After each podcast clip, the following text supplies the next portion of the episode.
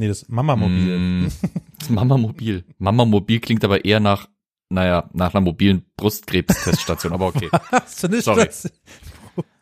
Ich dachte jetzt eher Ja, wo an man so eine, Mammogramme Ach so, von Mammographie. Ah, jetzt. Ja, Mammographie, sorry. Habe ich Mamagramme gesagt? Ah, ja, okay. Ja. Ich bin ein Idiot, aber das wisst ihr Nein, ja. nein, nein. Ich bin euer Idiot. Du bist unser Einhorn. Wie?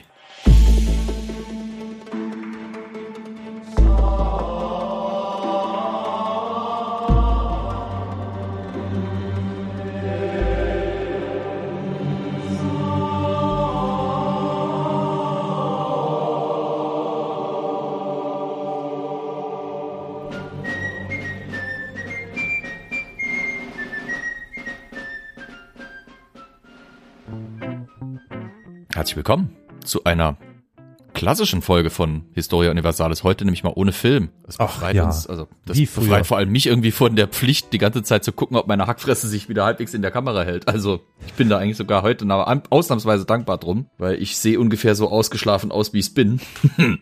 Oha. Aber naja. Das wird also eine verpennte Folge, meinst du?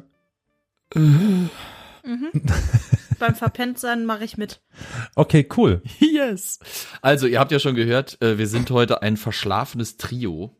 Elias ist im Urlaub. Äh, Tja, Olli liegt wahrscheinlich schon irgendwo in der Kiste und äh, wir drei sind der übrig gebliebene Rest. Wir müssen arbeiten, Ja. während die das ganze Geld, was ihr uns reinschickt, verprassen. Echt so, echt so. Schweinerei. Ja, Und Omikron in der Welt verbreiten oder so, gell? ja, genau. Also, wie ihr schon gehört habt, ich werde heute begleitet von dem wunderbaren Carol Ach so, genau, richtig, ja. Guten Abend. Hallo, lieber Flo. und der fast noch wunderbareren Victoria. Aber auch nur fast, ne? Mit, mit Sicherheit Hallo. wunderbar. Ja, ihr wolltet mich ja schon gar nicht dabei haben. Ihr wolltet Nein. ja ein Männer-Tet-a-Tet haben. Wir haben ein bisschen, ja, Steamy Action wollten wir hier. Ja, ja. Chicka wow wow. Ich meine, Gay-Fiction verkauft sich immer noch am besten. Bitte was? was? Gay, Gay Fiction? Was ist das denn? Okay, Gay-Fanfiction. Ach so. Äh, wie, äh, äh, Wer fickt wen? Ja, genau. äh, gut, die Frage stellt sich ja aber nicht nur bei Gay-Literatur, nicht? Also die stellt sich ja in jeder Literatur. Ja. Aber, aber äh, äh, gibt es da Besonderheiten bei Gay-Fanfiction im Gegensatz zur klassischen Fanfiction? sagen wir so, wenn du Fanfiction dir anschaust, dann sind irgendwie, sagen wir 80 Prozent aller, nee, 70 Prozent aller Pairings, also Paare, äh, sind äh, gay, also zwei Männer tatsächlich auch, oder zwei Jungs. Äh, dann sind so 20 Prozent hetero und nur 10 Prozent, habe ich jetzt Mathe richtig, ja, äh, sind tatsächlich äh, zwei Frauen Aha. beziehungsweise in die Kategorie fällt dann auch nicht binär mit äh, etwas anderem. Ja, Sind das jetzt hier evidenzbasierte Daten, die du wiedergibst? Von dem, also ich Ja. kenne mich vor allem im Harry Potter Fandom aus, aber von dem, was ich gehört habe über verschiedene YouTube-Channel und so, ist das wohl allgemein so ungefähr in der Größenordnung. Aha, das ist interessant. Bin ich froh, dass wir heute ohne Webcam sind. Ihr würdet gerade meinen völlig entgleisten Gesichtsausdruck sehen.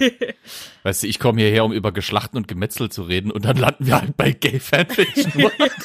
Naja, ich, ah, das ist aber eine interessante, das ist eine interessante Parallele. Äh, man könnte ja unter Umständen sagen, dass so Schlachtengetümmel sind ja so, so, ne, sind ja so G-Sachen, also Männer, ne, also, oder gleichgeschlechtliche in diesem Falle, ähm, schlagen sich gegenseitig irgendwas ein oder beweisen sich gegenseitig, dass der eine den anderen und so, ne? Heute folgt eine Folge über den Angriff von hinten. Ach, es geht um die Franzosen. Von Achtern. Achtern, bitte. Mein lieber Mann. Okay, ähm, ja, also äh, wie ihr hört, heute sind wir aber wieder Historia Universalis, äh, beziehungsweise naja, Sexualis. Educatio Historia Universalis. Sexualis. Äh, ja, genau. Historia Sexualis. Eure tägliche Dose Gay Fanfiction natürlich hier. Ähm, okay. Oh, okay, darf ich eine, darf ich eine Bitte an unsere werte Hörerschaft richten? Schreibt uns doch mal eine Fanfiction. Es muss nicht gay sein. Nein. Aber Nein, nein, nein, Historia Universalis. Ah, fände ich eine Nein. schöne Sache, schöne Idee. nein, ich ahne jetzt nämlich schon Schrecklichstes. du darfst nicht den Fehler machen von manchen Autoren und das ernst nehmen. Okay. Okay. Ah, Ich darf nicht den ernst nehmen. Wie ist das? Egal. Nee, fangen wir, nee, fangen wir gar nicht an. Nee. Wir müssen, wir müssen, äh, Victoria, wir müssen dieses Thema unbedingt vertagen in Richtung Reenactment oder wie, wie heißt es? Re Reenactment. Du meinst Plauderstunde, ja. Ja, aber unbedingt. Weil, aber, aber das passt ja irgendwie doch ein bisschen zusammen Nein. vielleicht. Na, Nein. Also, ich weiß, also, Absolut nicht, aber naja, ich. nein. so aber ich weiß, wie du drauf kommst. Gut, danke. ich dachte, ihr habt dann so Elfenohren. Okay, lassen wir das. Wir Nein. ja, widmen uns jetzt hier der Arbeit, dem Ernst des Lebens. Und Nimm den ab. Ernst in Angriff, Flo. Los, abliefern. Wird, wird schwer. Ja. Also, heute ist ja eigentlich der neunte, zweite, wo wir aufnehmen, ausgestrahlt wird, oder durch den Äther geht's ja dann später. Eigentlich, eigentlich wäre für heute ja ein Pflichtthema, das allerdings nicht unbedingt auf meinen Ressort fällt, äh, weil heute jährt sich nämlich zum 113. Mal der sogenannte Mud March, äh, der berühmte, die größte Suffragettenveranstaltung äh, auf dem Weg zur, zum Frauenwahlrecht ähm, äh, im, im Februar 1907. Aber naja, gut. Äh, ich bin halt für anderes, andere Kämpfe zuständig als den äh, Kampf der Frauen. Deswegen gehen immer. wir, stechen wir heute in See. Ja, warum auch immer, weil ich keine Ahnung davon habe. Ich maß mir da auch nicht an, irgendwie aus einer Perspektive eines weißen Mannes über Frauengeschichte zu berichten. Da bin ich, glaube ich, nicht geeignet Ja, dafür. das stimmt auch wieder. Jedenfalls halte ich mich nicht dafür Das ist richtig. Besser geeignet. Deswegen äh, Blutgemetzel und äh, ja, jede Menge Matrosen heute. Ab zur Marine. Ja, da sind wir ja mit Ja. Gay Fanfiction eigentlich schon richtig gestartet. Haha. Ja, das, deswegen zuckt auch die ganze Zeit mein Mundwinkel so bei, dem, bei, dem, bei dem Thema gerade, weil es halt irgendwie, ja, it's long, hard and full of seamen. Natürlich reden wir von Schiffen. ähm, heute rede ich über ein äh, Schiff, das mich schon seit meiner Kindheit interessiert hat. Ich erinnere mich, dass als ich früher bei meinen Großeltern war, die damals ganz modern ein Videogerät hatten äh, und mir Dokumentationen aufgezeichnet haben, jede Menge. Also tatsächlich war ich eins dieser Kinder, das äh, neben Zeichentrickfilm und sowas äh, bei seinen Großeltern oder überhaupt äh, an Videokassetten jede Menge Dokus rumstehen hatte. Vom ZDF, ARD etc. Und Mhm. ich eine glaube, von denen das hat ist sich unsere Hörerschaft auch. Sonst würden sie uns nicht Ja. hören. Ja, glaub auch. Ähm, eine dieser Videokassetten enthielt eine Doku vom ZDF damals und zwar über Titanic. das. Nein, Okay. ist ja nicht mit Krieg. Also es Ah, sei ja, okay, denn, stimmt. äh, die Titanic hätte versucht, in suizidaler Kamikaze-Absicht den Eisberg zu versenken, indem sie es rammt. Das vergessen. Krieg. Himmel neu. Ähm, nee, wir reden heute über die Graf Spee. Von der habt ihr wahrscheinlich noch nicht so gehört, Ähm, oder? das war die mit dem Waschmittel, ne? nee, nee. Äh, doch, klar, ja, Nee. doch, Graf Spee habe ich tatsächlich schon mal gehört. Doch, ja, hm, aber mehr auch nicht. Ich habe mal gehört, dass das der Name von einem Schiff ist. Also ich hätte es jetzt mit einem Schiff ver in Verbindung gebracht, aber das war's. Genau, genau. Hatten wir die nicht sogar schon mal bei der hier Dingens, warte, warte, warte, ähm, als die hier nach Norwegen rein sind? War die da nicht schon mal? Nein. Nee? Da hatten wir sie erwähnt, Ja, aber ne? wir haben nicht, mich, uns wirklich mit ihr beschäftigt. Okay, so rum. Ja, aber gut, Okay. alles klar. Ja, äh, wir haben uns mit der beschäftigt, weil ihre Schwesternschiffe an der Invasion von Norwegen Ja, beteiligt ja. waren. Die Geschichte der Graf Spee muss ich relativ früh wieder beginnen, allerdings keine Angst, diesmal geht's nicht irgendwie in die Frühzeit, wo wir irgendwie äh, uns die Gesamtentwicklung der Schiffe entlanghangeln, sondern Aus Wir fangen am Ende des Metall Ersten Weltkriegs es an. Geschmiedet. an diesem Tag entdeckte der Mensch, dass Baumstämme schwimmen können und wenn man sich draufsetzt, kann man darauf paddeln. Nee, ähm, wir gehen also wirklich nur ans Ende des Ersten Weltkriegs, ähm, wo für Deutschland natürlich eine neue Epoche anbrach. Eine relativ kurze und dann eben auch wieder im blutigen äh, Niedergang endende, aber eine neue Epoche. Das alte Kaiserreich versank natürlich in, äh, im Staub der Geschichte und aus diesem erhob sich die Weimarer Republik, mehr oder weniger erhob sich. Äh, es hat, sie hatte ja nicht nur Staat, sondern auch dann eben Endschwierigkeiten. Es war ein ziemlich äh, gebeutelter, problemgebeutelter Staat, der vor allem darunter zu leiden hatte, dass eben mit, den, mit dem Friedensschluss 1918-19, den Verträgen von Versailles, ihm starke und strenge Auflagen gemacht wurden. Gerade wenn es ums Militär ging, äh, war der Versailler Vertrag oder waren die Versailler Verträge ziemlich strikt. Äh, was das Landheer anging, gab es natürlich die Begrenzung auf 100.000 Mann. Darauf hatte Frankreich vor allem gepocht, um eben äh, dieses militärische Invasionspotenzial Deutschlands, nachdem es jetzt schon zweimal in Frankreich innerhalb von 60 Jahren einmarschiert war, äh, zu reduzieren. Und äh, in einem weiteren Vertrag setzte sich Großbritannien damit durch, dass es sich absicherte, dass es nie wieder zu einem Flottenrennen kommen würde. Also nicht verschiedene Schiffe fahren ein Rennen gegeneinander, sondern zwei Länder liefern sich eben einen Rüstungswettkampf und versuchen quasi sich permanent mit dem Bau neuer, besserer und immer mehr Schiffen äh, zu überbieten. Das war ja das, was äh, vor allem die, die frühe, das frühe 20. Jahrhundert beherrscht hatte, diese, dieses deutsche und britische Flottenrennen. Äh, wer hat die meisten, wer hat die dicksten, wer hat die modernsten? Das wollte Großbritannien jetzt verhindern und wollte auch im Prinzip Deutschland als äh, Konkurrent auf der, auf der Hohen See eben ausschalten. Deswegen legten sie fest oder schrieben sie in die Versailler Verträge hinein, dass einige Begrenzungen für die deutsche Marine, die sogenannte Reichsmarine, so heißt sie in der kurzen Zeit zwischen Ersten und Zweiten Weltkrieg, ähm, gemacht werden sollten. Und zwar äh, nur eine Auswahl davon. An aktiven Kampfschiffen sollte die deutsche Marine massiv reduziert werden. Im Prinzip durften sie nur noch alte äh, Schiffe aus der sogenannten Pre-Dreadnought-Ära haben, also der Zeit ja. äh, um 1900 beziehungsweise bis 1910 herum, als dann eben die Dreadnought, ein ganz modernes britisches Kampfschiff kam. Erinnert euch an den Dreadnought Hoax, da haben ja. wir ja die behandelt. Also das Einzige, was die Deutschen haben dürfen, sind im Prinzip vier Schiffe aus dieser Pre-Dreadnought-Ära, ähm, völlig veraltet, technologisch komplett überholt, eigentlich nicht mehr konkurrenzfähig ähm, plus zwei Stück in einer Notreserve, die aber nicht im aktiven Dienst sein dürfen. Diese Schiffe dürfen erst nach 20 Jahren Dienstzeit außer Dienst eben gestellt werden, verschrottet und ersetzt werden. Das heißt, da diese Dinger teilweise nach 1900 gebaut waren, war für Deutschland nach 1919 klar, äh, erst Ende der 20er dürfe eine, dürfte eine Modernisierung und ein Ersatz dieser Schiffe eben überhaupt angegangen werden. Ähm, dann kam noch eine weitere Beschränkung, nämlich Neubauten, neue Schiffe dürften nicht mehr als 10.000 Bruttoregistertonnen haben. Das war ziemlich stramm, denn damit war für die damalige Konstruktionsweisen klar, es wird nichts Großes und es wird nichts wirklich Hochseetüchtiges, hm. beziehungsweise wenn überhaupt, dann wird es immer ein Kompromissschiff. Schlachtschiffe in der Größenordnung gehen überhaupt nicht, ist viel zu, viel zu wenig Tonnage dafür. Äh, mal so als Maßstab, ein durchschnittliches Kampf, äh, ein durchschnittliches Schlachtschiff im Zweiten Weltkrieg hatte mindestens 35, eher 40.000 Bruttoregistertonnen. Also da sind wir mhm. deutlich drunter. Ein wirklich großer, schwerer Kreuzer wäre auch schwierig. Da liegen wir auch in der, sagen wir mal, Gewichtsklasse bis etwas mehr als 10 bis 15.000 Tonnen. Also kurzum, die Deutschen hatten einiges vor sich, wenn sie ihre Marine noch mal halbwegs konkurrenzfähig machen wollten. Eigentlich versuchten die Briten mit ihren Begrenzungen Deutschland zu einer Küstenmarine zurück zu, äh, zu, zu reduzieren. Also das Einzige, was aus Sicht zum Beispiel der britischen Konstrukteure möglich war, war, dass die Deutschen ähm, große Geschütze auf kleine Schiffe, die aber nur für den Küsteneinsatz als sogenannte Monitore oder Küstenschlachtschiffe eben gedacht waren, packen könnten und damit wären sie ja dann auf keinen Fall gefährlich für die mhm. Royal Navy auf Übersee oder so. Mhm. Weil mit sowas wie einem Küstenschlachtschiff kann man versuchen, in eine richtige Schlacht zu fahren. Wir erinnern uns an die äh, Russian Mad Dog Fleet Folge, weil da haben es die Russen nämlich versucht. Wie das ausgegangen ist, äh, könnt ihr ja danach hören.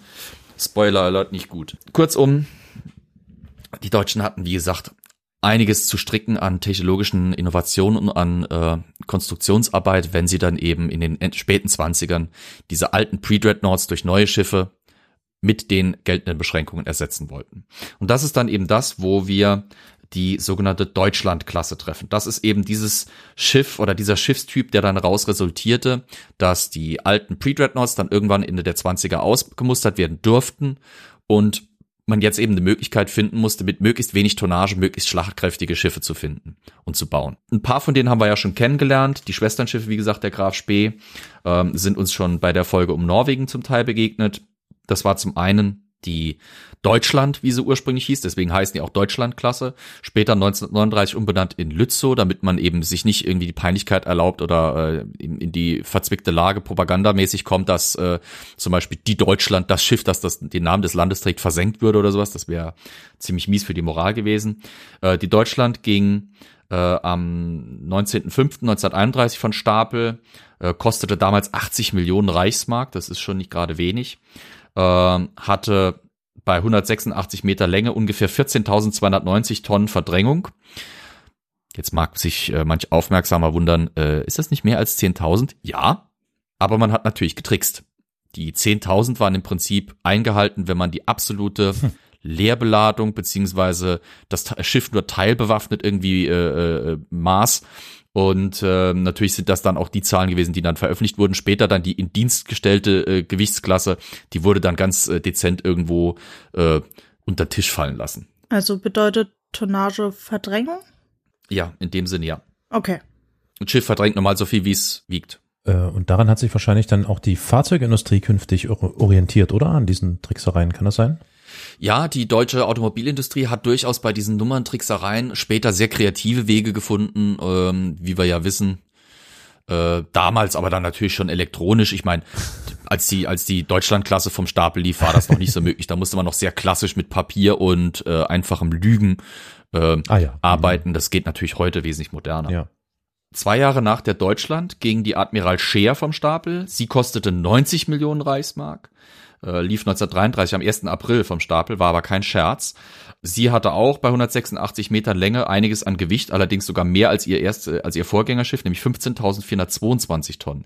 Wenn man sich jetzt wundert, warum ist das Ding schwerer und kostet auch noch mehr? Für die deutschen Konstrukteure war die Deutschlandklasse ein Lernprozess. Sie hatten seit dem Ersten Weltkrieg keine neuen Schiffe mehr gebaut und sie testeten an dieser Klasse jede Menge neue Konstruktionsmöglichkeiten und, äh, und Arten und Weisen aus. Und dieser Lernprozess spiegelt sich dann halt eben. Die Schiffe wurden im, Pro im Produktionsprozess und im Entwicklungsprozess immer besser, dadurch allerdings auch teurer und ein Ticken schwerer. Zum Beispiel einer der Tricks, wie man Gewicht sparen konnte, was aber unheimlich technisch aufwendig war und auch ziemlich modern für die Zeit, war, dass die Rümpfe dieser Do Schiffe der Deutschlandklasse voll geschweißt wurden. Das heißt, statt dass man wie bei klassischen Schiffen in der Zeit davor noch die verschiedenen Panzerplatten äh, mit Nieten verbindet, mhm. wie es zum Beispiel auch bei der Titanic, die du ursprünglich ja erwähnt mhm. hattest, mal äh, äh, der Fall eben war, schweißte man das Ganze. Denn jede Niete bringt ein bisschen Gewicht. Klaro. Ist klar. Ja. Dementsprechend eine Schweißnaht wiegt weniger als eine Niete und ist teilweise auch noch stabiler als eine Niete, erfordert aber e-, enormes technisches Know-how. Du brauchst halt unheimliches äh, Know-how und, und, und eine entsprechende Technik und entsprechende Werkzeuge, um so große Schweißarbeiten eben in diesem Stil vornehmen zu können und dann auch noch zuverlässig vornehmen zu können. Mhm. Ähm, zu guter Letzt dann eben 1934 ging dann eben die Admiral Graf Spee vom Stapel ähm, sie kostete 82 Millionen Reichsmark, also im Gegensatz zu Admiral Scheer hatte man scheinbar nochmal gemerkt, man kann doch noch ein bisschen was sparen. Mhm. Sie hatte bei, wie gesagt, wieder 186 Metern, das war gleich geblieben, 14.890 Tonnen, die sie auf die Waage brachte.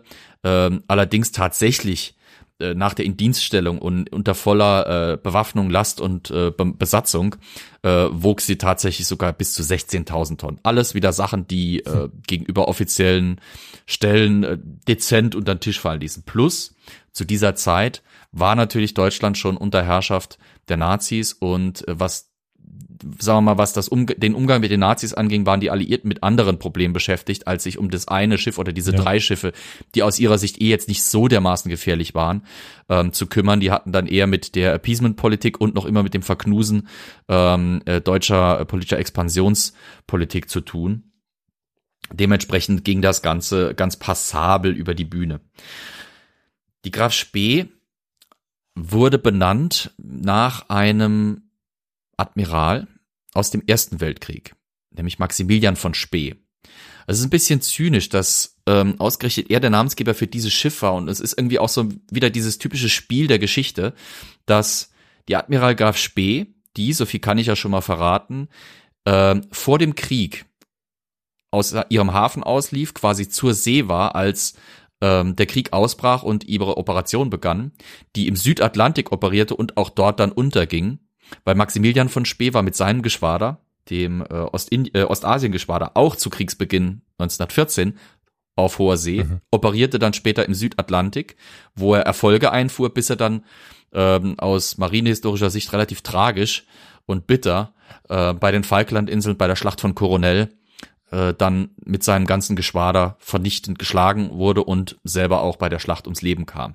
Also es hat so Parallelen, sagen wir es mal so, dass mhm. das Schiff nach diesem Mann benannt wurde und sein Schicksal quasi auch geteilt hat. War irgendwie ein böses Omen.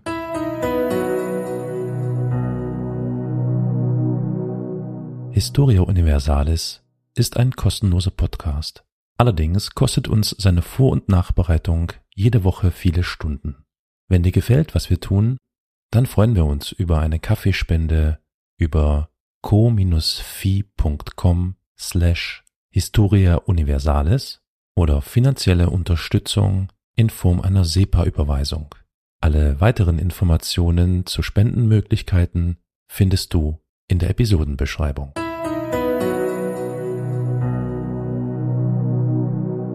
Kommen wir mal ein bisschen zu den, äh, spielen wir mal kurz ein bisschen Quartett, Schiffsquartett, nämlich die technischen Daten, die ratter ich euch jetzt mal ganz kurz so runter, dass ihr euch vielleicht äh, das vorstellen könnt. Mhm. Wie gesagt, die Graf Spee hatte eine Gesamtlänge von 186 Meter, beziehungsweise 181 Meter über Kiel. Das bedeutet, dass hinten, wo die Schrauben und das Ruder ist, ähm, da ragen die meisten Schiffe ja über ihren Kiel hinweg. Die, das ist wie so, als halten sie den Arsch quasi auf Wasserlinie äh, ein bisschen höher als den Rest des, des Schiffes. Deswegen sind da diese fünf Meter Unterschied drin. Mhm.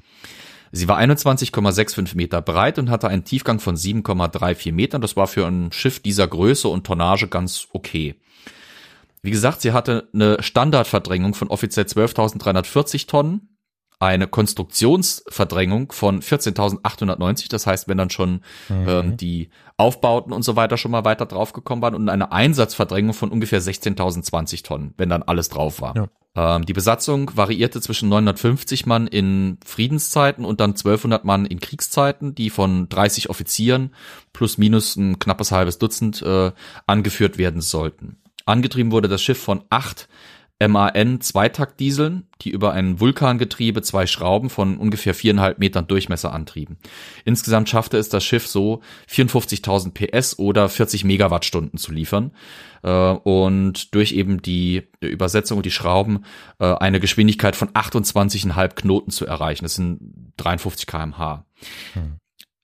Das Konstruktionsprinzip nicht nur der Graf Spee, sondern der gesamten Deutschlandklasse war im Prinzip folgendes. Die Graf Spee sollte schneller sein als alles, was stärker war als sie, um ihm wegrennen zu können. Mhm. Aber stärker sein als alles, was schneller war als sie. Clever. Macht das Sinn? Clever, ja. ja. Mhm. Also im Prinzip wirklich eine clevere Möglichkeit, um eben das Beste aus dem Schiff rauszuholen. Um stärker zu sein als alles, was schneller war als sie, hatte sie eine ziemlich respektable Bewaffnung für einen, ja, einen Panzerkreuzer oder ein Panzerschiff, wie sie ja dann klassifiziert wurde. Denn sie besaß zwei Hauptgeschütztürme mit drei Rohren, die jeweils ein Kaliber von 283 Millimeter hatten. Das war äh, von natürlich der Firma Krupp geliefertes Geschütz 28 äh, MSK äh, C28 L52 heißt die Bezeichnung, war also, äh, sagen wir es mal so, größer als die meisten Kreuzergeschütze der Zeit, kleiner als die meisten Schlachtschiffgeschütze der Zeit. Also die meisten schweren Kreuzer international hatten Kalibergrößen zwar mal so von 200 bis 230 Millimetern, also da lag die Graf Spee mit 283 Millimetern ein bisschen drüber. Und die meisten Schlachtschiffe zu dieser Zeit hatten bereits Geschütze in Kaliber jenseits der 30, teilweise sogar jenseits der 34 Zentimeter. Das heißt, da lag sie dann deutlich drunter. Ähm, aber da sie eben keine Schlachtschiffe bekämpfen sollte, die eben dieses Riesenkaliber hatten im Vergleich zu ihr, brauchte sie selber ja auch kein so großes. Mhm. Sekundärbewaffnung bestand aus acht einrohrigen SK-15 L55 äh, Geschützen, also 15 Zentimeter Geschützen. Sie hatte eine Flakbatterie von sechs einrohrigen 10,5er Flaks L65, acht 3,7 Zentimeter Einzelrohrflaks und zehn 2 Zentimeter Flakgeschützen sowie am Heck äh, in ziemlich guten Winkeln eigentlich theoretisch angebracht, aber sie nutzte sie nie. Zwei vierfach Torpedowerfer ähm, Kaliber 53,3 Zentimeter. Ist vielleicht blöd, aber was genau bedeutet das mit dem Flak? Hat das was mit der Flagge zu tun? Nee. Nee, Flak, Flugabwehrkanone. Das ist also die, ah. die, die Luftabwehr, die sie hat. Die Flakgeschütze sind zur Flugzeugabwehr da, können aber auch natürlich gegen andere Schiffe eingesetzt werden, vor allem für, gegen kleinere Schiffe zum Beispiel. Mhm. Hm. Also erinnert euch vielleicht an die Dröback-Folge, wo die Blücher dann irgendwie getroffen wird und dann wild anfängt, mit allem, was er hat, auch ihren Flakgeschützen auf alles zu schießen, ähm, was sie für Gegner hält, trifft halt nichts. Aber naja. Was vielleicht auch noch ganz spannend ist, ist, dass die Graf Spee ähm, relativ bald, nämlich ähm, quasi vor Ausbruch des Zweiten Weltkriegs noch mit dem Funkmessgerät 38 Seetakt ausgestattet wurde. Das heißt, sie war das erste deutsche Schiff, das ein Schiffsradar hatte äh, und dementsprechend eben quasi über große Distanzen ohne optische Aufklärung wusste, wo ein Gegner sein konnte. Außerdem ähm, war sie mit einem mit einem Seeflugzeug, mit einem, mit einem Bordflugzeug ausgestattet, das schwimmfähig war. Das funktioniert also nach dem Prinzip, du hast ein Schwimmflugzeug und mit zwei Schwimmpontons dran. Das kann von einer Rampe vom Schiff aus gestartet werden mit einem Katapultantrieb. Äh, wenn das Flugzeug dann wieder zurück zum Schiff soll, landet es auf dem Wasser neben dem Schiff und wird mit einem Kran an Bord gehievt, wo es dann wieder neu beladen und bereit gemacht wird für den nächsten Einsatz. Ähm, die Graf Spee fing eigentlich mit einer Heinkel an, bekam dann aber nach einer Weile eine Arado AR 196 A1 als Wasserflugzeug zur Verfügung gestellt solche Flugzeuge hatte man ähm, zum einen zur Aufklärung, zum anderen aber auch für die Artillerieleitung. Das heißt, die Feuerleitmethoden der damaligen Zeit waren noch nicht so hochkomputisiert wie heute. Es gab natürlich mechanische Rechenhilfen und so weiter, aber der größte Teil wurde immer noch durch einfaches Beobachten und Berechnungen eben gemacht. Mhm. Ähm, das heißt, so ein Flugzeug schickte man dann, wenn man ein Artilleriegefecht mit einem anderen Schiff war, raus. Das fliegt dann quasi über dem Gefecht, kreiselt darum und gibt per Funk dann dem Schiff zurück, ähm, ja, bisschen kürzer, das da war zu weit, bisschen weiter vor, bisschen weiter zurück oder sonst wie. Mhm. Und gibt quasi Hilfsstellung äh, bei der Feuerleitung. Ziemlich direkt nach ihrer Indienststellung wurde die Graf Spee, weil sie das modernste Schiff eben der Flotte war, zum Flaggschiff der Flotte gemacht. Das äh, bedeutete, dass sie einiges an Repräsentationsaufgaben auch zu erledigen hatte. Ähm, sie war zum Beispiel kurz nach ihrer Fertigstellung und Indienststellung bei der Einweihung des Marinedenkmals in Labo dabei. Das war am 30.05.1936. Dieses Marinedenkmal gibt's heute noch, das ist eine monumentale Säule ganz im Stile der Zeit damals natürlich. Ähm, das noch heute eine Sehenswürdigkeit und auch immer noch ein Denkmal für äh, die Opfer beider Weltkriege ist. Ähm, da führte sie also eben die deutsche Flottenparade an, die an diesem Denkmal dann vorbeifuhr. Kurz darauf wurde sie nach Spanien geordert, denn in Spanien rumorte es zu dieser Zeit. Der spanische Bürgerkrieg war in vollem Gange und die Graf Spee wurde als Teil der internationalen Blockade-Streitkräfte dorthin geschickt. Also ähm, in diesem Konflikt zwischen Republikanern und Nationalisten ähm, hatte sich die internationale Gesellschaft, äh, Gemeinschaft ein bisschen merkwürdig verhalten. Man fing an äh, und behauptete erstmal, man unterstützt keinen. Am Schluss hat man dann äh, sich dazu durchgerungen, irgendwie eine Marineblockade mit Waffenembargos zu verhängen. Das bedeutete allerdings quasi einseitig eine Unterstützung der Nationalisten, ähm, denn die Republikaner waren es, die dringender äh, Nachschub gebraucht hätten und der wurde eben abgeschnitten durch die internationalen Streitkräfte. Deutschland stellte auch ein, ein, einen Teil davon.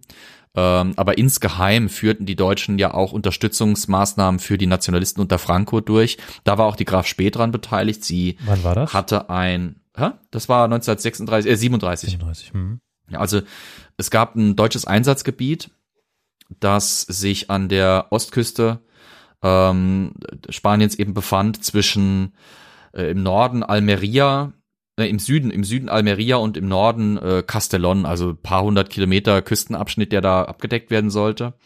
Ähm, dort war die Graf Spee dann unterwegs. Sie war aber auch insgeheim oder mehr oder weniger insgeheim bei äh, Operationen äh, dabei, die eben den Nationalisten zur Hilfe geruhten. Ähm, die Deutschen hatten sogar U-Boote dorthin geordert, von denen keiner wirklich was wusste, die dann, Nation äh, die dann republikanische Schiffe angreifen sollten und so weiter, ganz insgeheim. Die wurden dann aber zurückgerufen, mhm. als äh, die deutsche Marine äh, Leitung Angst hatte, dass, dass das irgendwie auffliegen könnte, dass sie halt insgeheim nicht neutral waren, sondern halt eben sich äh, aktiv an diesem Kampf beteiligten. Später ging Deutschland ja noch weiter mit der Legion Condor zum Beispiel und äh, benutzte Spanien quasi als Experimentalschauplatz äh, für äh, ähm, die Luftwaffe, die neu aufgestellte Luftwaffe und für frühe Kriegsspielereien ähm, quasi dann. Aber im Zuge, wie gesagt, einer dieser Operationen war die Graf Spee beteiligt. Sie war 1937 bei der Beschießung von Malaga dabei. Da kam es quasi zu einem zu einer Art Massaker. Da wurden ein paar hundert äh, Zivilisten äh, getötet, äh, als die Stadt eben belagert und beschossen wurde. Nach dem Einsatz in Spanien wurde die Graf Spee nach Hause beordert. Sie machte aber einen Zwischenstopp auf dem Heimweg, denn ähm, am 12. Mai 1937 segelte sie nach Großbritannien, wo sie bei einer Krönungsparade teilnahm, denn George VI. wurde gerade äh, gekrönt. George der Sechste, war das derjenige, äh, über den es jetzt auch vor ein paar Jahren diesen Film gab, der so stottert? Nee. Warte mal, oder? Nee, Doch. das war das sein war, Sohn. War sein Sohn? Ah, okay. Ich meine, das war sein Sohn, oder? No, nee, Moment. Nee, war, das war, war das war der Vater nee, von er, genau. Elisabeth genau. und das ist. Stimmt, genau, das war er. Okay, ja, gut, dann ja. bin ich im Bilde. Danke. Genau. Ja. Sehr guter Film. Ich war gerade durch. Äh, George der Fünfte war, meine ich, der, der Sterbehilfe bekam, sein Vorgänger. Wo wir das auch mal ein Thema drüber hatten letztens. Ah, ich bin mir gar nicht sicher, aber ist ja auch egal. Aber der sechste ähm, war auf jeden Fall der Stotterer. Okay. Ja. Äh, jedenfalls für dessen Krönungsparade war die äh, Graf Spee dabei. Da gibt's dann so ein äh, ganz tolles Bild, wo die Graf Spee im Vordergrund liegt und hinten dran die HMS Hood, äh, der das, das der Stolz der britischen Royal Navy, der die ja dann später von der Bismarck so so tragisch versenkt wurde und äh, die HMS Resolution, also ein britisches Schlachtschiff nebendran und dann vorne dran halt eben die Graf Spee die dann zwei Jahre später eben erbitterter Feind dieser Schiffe sein Das ist schon kurios, ja, auf jeden Fall. Mhm. Ja, ja. also sie machte noch ein paar andere Staatsbesuche, sie segelte nach Schweden ähm, und an andere Stationen, wo sie halt vor allem repräsentierte. Das war so die Aufgabe für so ein Flaggschiff. Mhm. Darum ging es dann auch eben der den Deutschen. Deswegen hatten sie überhaupt solche hochseetüchtigen Schiffe gebaut, weil äh, neben dem militärischen Potenzial auch das Repräsentationspotenzial und auch der implizierte Anspruch einfach eine Rolle spielte, dass man eben international operationsfähig war. Mhm. Anfang 1938 kam dann eben die bereits erwähnten Umrüstungen mit dem Radar und dem neuen Flugzeug. Ebenfalls 1938 und zwar im Oktober, am 1.10., äh, bekam die Graf Spee einen neuen Kommandanten. Das war Hans Langsdorff. Langsdorff ist durch sein, seine Karriere auf der Graf Spee zu einer internationalen Berühmtheit geworden und, und in der, ich sag mal, in der Marinehistoriker-Community durchaus eine wirklich äh, schillernde Figur sozusagen, weil er einen Ruf wegbekommen hat durch seine Operation. Aber da komme ich nachher noch ein bisschen, bisschen genauer dazu. Langsdorff selber war am 20.03.1894 auf äh, Bergen auf Rügen geboren, ähm, kam eigentlich aus einer äh, Beamtenfamilie und hatte aber sich ziemlich schnell schon dafür entschieden, ähm, dass er zur Marine gehen wollte. Das tat er dann auch. Er ging in die Marineschule, ähm, in die kaiserliche Marineschule damals natürlich noch wo er äh, ab 1912 dann eben tätig war. Ähm, spannenderweise 1898, also kurz nach seiner Geburt, war seine Familie nach Düsseldorf gezogen. Und wieder mal spielt die Geschichte so komische Streiche oder macht wieder komische Sachen, denn in Düsseldorf war die Familie Langsdorf quasi Nachbarn der Familie von Maximilian von Spee. Die war ja schon erwähnt. Ja, also es ist wirklich, es ist alles irgendwie hängt zusammen, es ist faszinierend. Ähm, wie gesagt, 1912 kam er dann zur Kriegsmarine, zur kaiserlichen Marine, äh, war dann dort auf verschiedenen Schiffen eingesetzt, zum Beispiel auf der SMS Großer Kurfürst, das war also ein Schlachtschiff der Königklasse.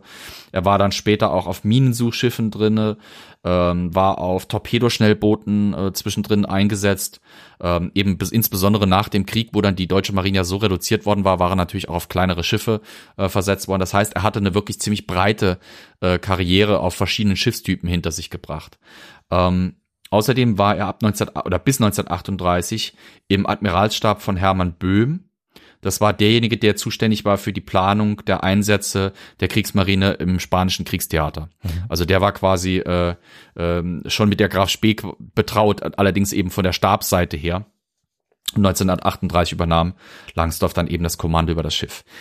Bei seiner Mannschaft ist er sehr beliebt gewesen. Ähm, er muss ein unheimlich charismatischer Typ gewesen sein, sehr nahbar, ähm, unheimlich fair äh, und einfach insgesamt ein angenehmer Charakter. Es gibt ganz viele Bilder von ihm, die könnten natürlich auch inszeniert sein, aber das, was ich so über ihn gelesen habe bisher, unterstreicht eigentlich, dass er das schon auch ist, wie man ihn auf Bildern sieht, sehr jovial und mit, mit, mit seiner Crew, wie gesagt, auf Tuchfühlung ganz liebenswert und, und äh, lachend die Leute drumherum. Will man ja gar nicht wahrhaben, solche Sachen ja, ähm, er war halt wirklich so ein, so ein Seeoffizier ganz alter Schule mit dem entsprechenden äh, Charisma und den entsprechenden äh, Vorzügen. Er gilt auch als sehr, ja, wie soll ich sagen, ähm, humanistisch gebildet und menschlich, so wird das immer gesagt. So, so steht's auch, zum Beispiel Wikipedia, da werdet ihr diesen Begriff humanistisch gebildet und menschlich, der ist irgendwie in jedem zweiten Satz, wenn es um seinen Charakter geht, weil ihm okay. nichts Besseres einfällt. Mhm.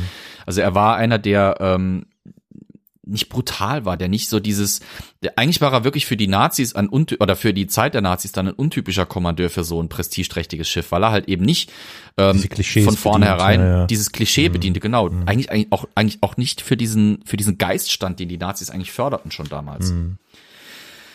Naja, er war jedenfalls Kommandant des Schiffes, als dann bekannterweise am 1. September 1939 zurückgeschossen wurde, wie es Hitler ja formulierte, mhm. als eben Deutschland Polen überfiel ziemlich direkt.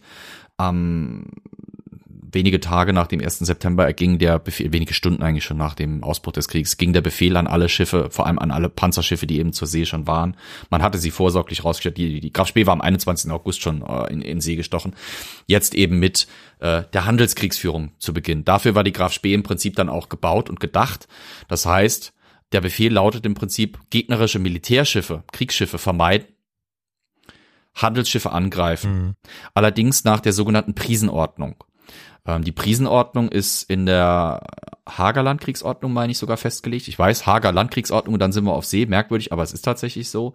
Das bedeutet, ein Schiff eines Kombattanten darf den anderen Kombattanten anhalten, das Schiff überprüfen, ähm, verbotene Waren oder kriegswichtige Waren feststellen oder nicht feststellen und der Crew eben eine, eine Chance geben zu überleben und das Schiff zu verlassen, bevor es versenkt wird. Also kurzum, so operierte Langsdorff auch, Langsdorff auch, er, er fuhr an ein gegnerisches Schiff heran, Handelsschiff normalerweise, ähm, zwang es dazu, eben eine, ein, ein Prisenkommando an Bord zu lassen. Hm. Ähm, dann wurde das Schiff durchsucht, die Mannschaft wurde äh, entweder äh, gefangen gesetzt, wenn man weit weg von der Küste war, oder in die Beiboote gelassen mit ordentlich Proviant, wenn man in der Nähe der Küste war, sodass die Mannschaft quasi selbstständig an Land gehen konnte.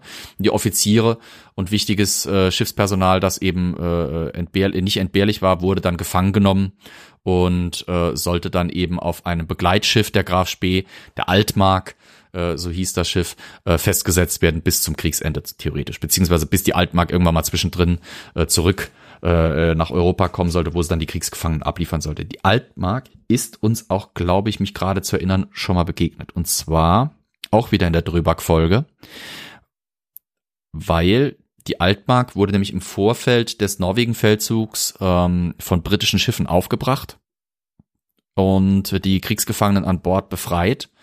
Äh, und dabei hatten die Norweger geholfen. Also wir kommen jetzt nicht, wir kommen jetzt nicht drum herum, wir müssen, weil die jetzt schon so ja. oft erwähnt wurde, die Folge jetzt nochmal hervorheben. Das ist die Folge ja. 160 mit dem Titel Rentner und Rekruten gegen den Stolz der Kriegsmarine. Und da geht es um die Schlacht im Oslo Fjord. Genau. Also wie ihr da dann her hören werdet, äh, im Prinzip die, die norwegische Unterstützung gegenüber den Briten gegen die Altmark war mit einer der Vorwände, warum Deutschland dann äh, in Norwegen so aktiv wurde und politischen diplomatischen Druck auf das Königreich ausübte. Jedenfalls die Graf Spee war zur See, war auf See und legte los mit ihrem Handelskrieg und das äh, funktionierte auch ganz gut. Also die Eckdaten für ihre Operation waren wie gesagt, sie sollte im Atlantik operieren, vor allem im Südatlantik, sie sollte nach der Prisenordnung äh, operieren, sie sollte gegnerische Kampfverbände möglichst meiden und Gefechtssituationen generell. Ähm, sie sollte häufig ihren Operationsstandort wechseln, damit eben die Royal Navy, die zahlenmäßig deutlich überlegen war, nicht irgendwann sich auf sie einspähen konnte und dann eben sie mhm. quasi einkesseln und versenken konnte. Ähm, und ansonsten war Langsdorff relativ frei, wie er das machte. Am 26. September war der Befehl ergangen. Am 30. September holte die Graf Spee schon ihr erstes Opfer ein. Äh, und zwar den Frachter Clement. Die Clement ähm, hatte 5051 Bruttoregistertonnen und hatte ungefähr, 10, äh, ungefähr 1000 Tonnen Fracht an Bord. Ähm, sie schipperte gerade vor der Küste Brasiliens, als sie der Graf Spee quasi vor den Bug fuhr. Ähm, die, das Vorgehen mit, im Umgang mit der Clement war eben typisch für Langsdorff. Das Schiff wurde angehalten, es ging eine Prisencrew an Bord, die Mannschaft wurde in die Beiboote gelassen, ähm, die Offiziere und der Chefmaschinist wurden äh, gefangen gesetzt, an Bord der Graf Spee gebracht. Dann wurde das Schiff versenkt und die britische Crew, äh, also und, und, und die Graf Spee setzte einen Funkspruch ab auf einem offenen Kanal, sodass die Royal Navy theoretisch die Crew hätte holen können mhm. und abholen können. Dazu kam es aber nicht, aber da sie so nah an der Küste waren, mit einem Kompass an, auf einem der Boote schipperten die Seeleute ganz fröhlich mit ihren, mit ihren Beibooten, mehr oder weniger fröhlich, äh, an die brasilianische Küste und ihm passierte nichts. Und die Graf Spee fuhr weiter. Ich muss mal kurz, äh, eine kurze ja. Zwischenfrage. Mir kam jetzt gleich der Gedanke in Zusammenhang mit, mit äh, diesem Handelskriegsgebaren. Äh, hätte es nicht die Möglichkeit gegeben, solche Handelsschiffe und die, das Personal auf diesen Handelsschiffen zu bewaffnen, dass es da Gegenwehr gibt? Oder macht das keinen Sinn? Oder ist das verboten? Oder was ist? Also ich denke da immer so ein bisschen, ich habe da vor Augen so diese Piraterie-Geschichten in der jetzigen Zeit, mhm. wenn die da irgendwo an irgendeinem Kap, keine Ahnung, vorbeifahren und dann werden die da mit, mit von, Parit, von Piraten irgendwie ähm, besetzt und dann, ja, Pech, so. Das macht nicht wirklich Sinn. Ähm, gegen ein Schiff wie die Graf Spee macht kein Handelsschiff was. Du kannst kein Handelsschiff so gut bewaffnen, dass es gegen das ein Schiff klar. wie zum Beispiel ich Graf meine Spee eher, Also ich stelle mir gerade so vor, wie die an Bord gehen wollen. Da geht's schon mhm. los, weißt du? Also beziehungsweise also da wäre so für mich der Moment, dass ja, man aber sagt, du hast ja, ja, auf der einen Seite ausgebildete Marinesoldaten, auf mhm. der anderen Seite ja Arbeit. Arbeitskräfte. Nee, nee, das ist Handelsmarine. Das also, ist auch, also die, die, die, diese Schiffe waren Großteil, äh, zum guten Teil Schiffe der Handelsmarine. Das ist also auch eine mhm. staatliche Organisation, allerdings eben quasi die zivile Schifffahrt, mhm. in, in, Abgrenzung zur Kriegsmarine. Ähm, das heißt, sie sind auch quasi in staatlichen Diensten, aber eben ganz bewusst im zivilen Bereich. Das heißt, die wollen auch gar nicht bewaffnet werden, weil das ist nicht ihr Zweck. Sie sind Handelsschifffahrt und nicht Kriegsschifffahrt. Äh, dann kommt noch hinzu, klar, kannst du die Leute natürlich bewaffnen und wenn die Krie die Prison äh, die, die Prison Crew die Prison Crew der Graf Spee an Bord kommt, kannst du die natürlich umlegen. Aber sobald die Graf Spee merkt, dass da irgendwas schief läuft und dass Ja. sich da an, auf der anderen Seite nicht an die Regeln gehalten wird, blasen die das Schiff aus dem Wasser und da haben die an Bord keine Chance mehr. Also es war es oder gegen U-Boote, wie es ja dann später im Zweiten Weltkrieg die vorherrschende deutsche äh, äh, Modus operandi wird. Da bringt's nichts, wenn du die Leute mit Knarren bewaffnest oder sowas, weil das U-Boot schießt, ohne dass du was mitbekommst. Äh, und wenn du mal im Wasser bist, brauchst du auch keine Karabiner mehr. Ähm, Im Ersten Weltkrieg hatte man das teilweise gemacht, dass man Handelsschiffe eben bewaffnet hat oder hä, man hat Schiffe gebaut, die wie Handelsschiffe aussahen, Ja. die aber bewaffnet waren, um dann eben U-Boote ähm, äh, quasi in eine Falle zu locken, weil das hat auch mit dazu geführt, dass der uneingeschränkte U-Boot-Krieg überhaupt erklärt wurde im Ersten Weltkrieg. Ähm, eigentlich hatten die Briten quasi die Regeln verletzt, weil viele deutsche U-Boote operierten nach dieser Prisenregel im Ersten Weltkrieg, fuhren an ein gegnerisches Schiff ran, setzten es fest, ließen die Crew von Bord gehen, setzten einen Funkspruch ab, versenkten das Schiff dann. Als die Briten aber anfangen mit diesen mit diesen äh, Fallschiffen da quasi, mit diesen Hinterhaltsschiffen da äh, deutsche U-Boote aus dem Wasser zu heben, die äh, sich brav an die an die Regeln halten, äh, denken sich die Deutschen, ja, ne, fuck it, dann dann halten wir uns auch nicht mehr an die Regeln und torpedieren ohne Vorwarnung. Das ist halt das ist halt immer dieses Problem, sobald du halt äh, quasi in einem Regelwerk operierst und anfängst das auszudehnen, wird's schwierig. Der Nutzen ist wahrscheinlich eher gering, aber ich habe mir Der eher Nutzen so an, an die Masse gedacht. Wenn das jedes Schiff machen Ja. würde, dann überlegen die sich das dreimal, ob die das wirklich nicht gleich wegballern oder einfach die Finger davon lassen. Es ist so, also die Verluste sind ja, das- trotzdem da. Aber okay. Ja, das ist es halt, das sind halt einzelne Schiffe, Mhm. du kannst das, das bringt nichts. Wenn du jetzt natürlich einen Konvoi hast oder so, das ist nochmal eine andere Sache, aber selbst da kannst du vergessen. Es ist beeindruckend. Ähm. ich musste heute so viele Tage alt werden, wie ich heute bin, um zu kapieren, dass Torpedieren einfach nur angreifen mit dem Torpedo heißt. Ja, was? Was hast du gedacht? Warum, was dachtest du denn? Ich, ich wusste nicht, ich kannte das so als Wort, aber so. ich habe das Ach nie so. mit dem Torpedo in Verbindung gebracht. Ah, ich torpediere Also- dein Argument oder sowas, ja. Mhm, ja. Ja, also ich bin sehr beeindruckt gerade. Schön, siehst du? Man lernt Wieder immer was wieder was. gelernt. Ja. Lerneffekt schon erzielt, da können wir ja Feierabend machen. Die Clement war quasi der prototypische Angriff, wie die, wie die Graf Spee operierte. Ähm, was bisschen bitter für die Graf Spee war, die Clement schaffte es gerade noch, kurz bevor es eben äh, losging, ähm, einen Funkspruch abzusetzen, beziehungsweise später dann, als die Crew dann auch an Land war und klar war, dass die Clement eben der Graf Spee zum Opfer gefallen war, wurden die Alliierten sofort aktiv. Also äh, Aufbruch. wie gesagt, im September, ja, ja, im September wird die Graf, Sp- äh, wird die Graf Spee tätig, versenkt die Clement. Schon im Oktober stellen die Briten und die Franzosen gemeinsam mehrere Operationsgruppen zusammen. Ähm, die bestehen aus, also wie viel sind es insgesamt? Äh, zwei, vier, sechs, sieben, sieben Einsatzgruppen. Ähm, die nördlichste ist die Force L, bestehend aus dem französischen Schlachtkreuzer Dunkerque, dem Flugzeugträger Bern und drei französischen Kreuzers, also eine französische Einsatztruppe. Die Force F besteht aus dem Kreuzer Berwick und dem Kreuzer York, also eine britische. Dann haben wir die Einsatztruppen M und N. Das ist die Hermes, also ein Flugzeugträger der Briten und zwei französische Kreuzer. Äh, dann die Force K mit dem Schlachtkreuzer Renown und dem Flugzeugträger Ark Royal. Dann die Force Y mit dem Schlacht, Schach, äh, Schlachtschiff Straßburg und dem Kreuzer Neptune. Also eine gemixte Truppe. Die Force H aus dem Kreuzer Sussex und dem Kreuzer Shropshire, wieder britisch. Und die Force G mit dem Kreuzer Cumberland, dem Kreuzer Exeter, dem Kreuzer Ajax und dem Kreuzer Achilles. Also die waren im Prinzip von Nord nach Süd äh, so organisiert. Force L halt im Nordatlantik von Frankreich aus operieren, die Force F in der Karibik, Force M&M in äh, Westafrika, ähnlich wie die Force K, die halt ein bisschen südlicher sitzt. Also Force M operiert aus Dakar, die Force K äh, Force, äh, operiert aus Freetown, die Force Y operiert dann aus äh, ähm, müsste französisch Guyana sein, äh, Force H operiert aus Kap, Kapstadt raus und die Force G äh, von den Falklandinseln aus, also Okay. von Port Stanley Aus aus. Also ist der ganze Atlantik. Ja. Also Aber warte mal, die, alle das, nur ja. befasst, die Admiral Spee äh, zu killen, oder was? Ja. Krass. Was? Ja. Echt? So ein Aufwand? Naja, gut, ich meine, ja, Ja. das Meer ist groß, der Atlantik ist was auch immer, ja. Richtig. Das stimmt schon. Und die Graf Spee ist ein hochpotenter Handelsstörer. Und Hm. Wenn du als Insel wie Großbritannien und als von dieser Insel abhängiges alliiertes Land Frankreich da sitzt und deine ganze Versorgung aus den Kolonien kommt per Schiff, Ja, ja. dann bist du natürlich darauf bedacht, das zu sichern. Ähm, ich meine, wie gesagt, die Clement alleine, das waren 1000 Tonnen Fracht. Mhm. Die waren mal weg. Mhm. Ne? Plus das Schiff, das wegfällt. Mhm. Naja, also wie gesagt, die äh, Einsatztruppen werden dann aktiv, aber die Spee vermeidet es natürlich, äh, ihnen aufzufallen oder ins Netz zu gehen. Stattdessen äh, setzt sie ihre äh, Kill-Serie quasi fort, ihren Amoklauf durch den Atlantik. Ähm, und zwar am 5. Oktober, da wurde das zweite Opfer gefunden, das war der Frachter Newton Beach, äh, ein 4651 Tonnen schweres Schiff mit äh, knapp 7000 Tonnen Fracht an Bord.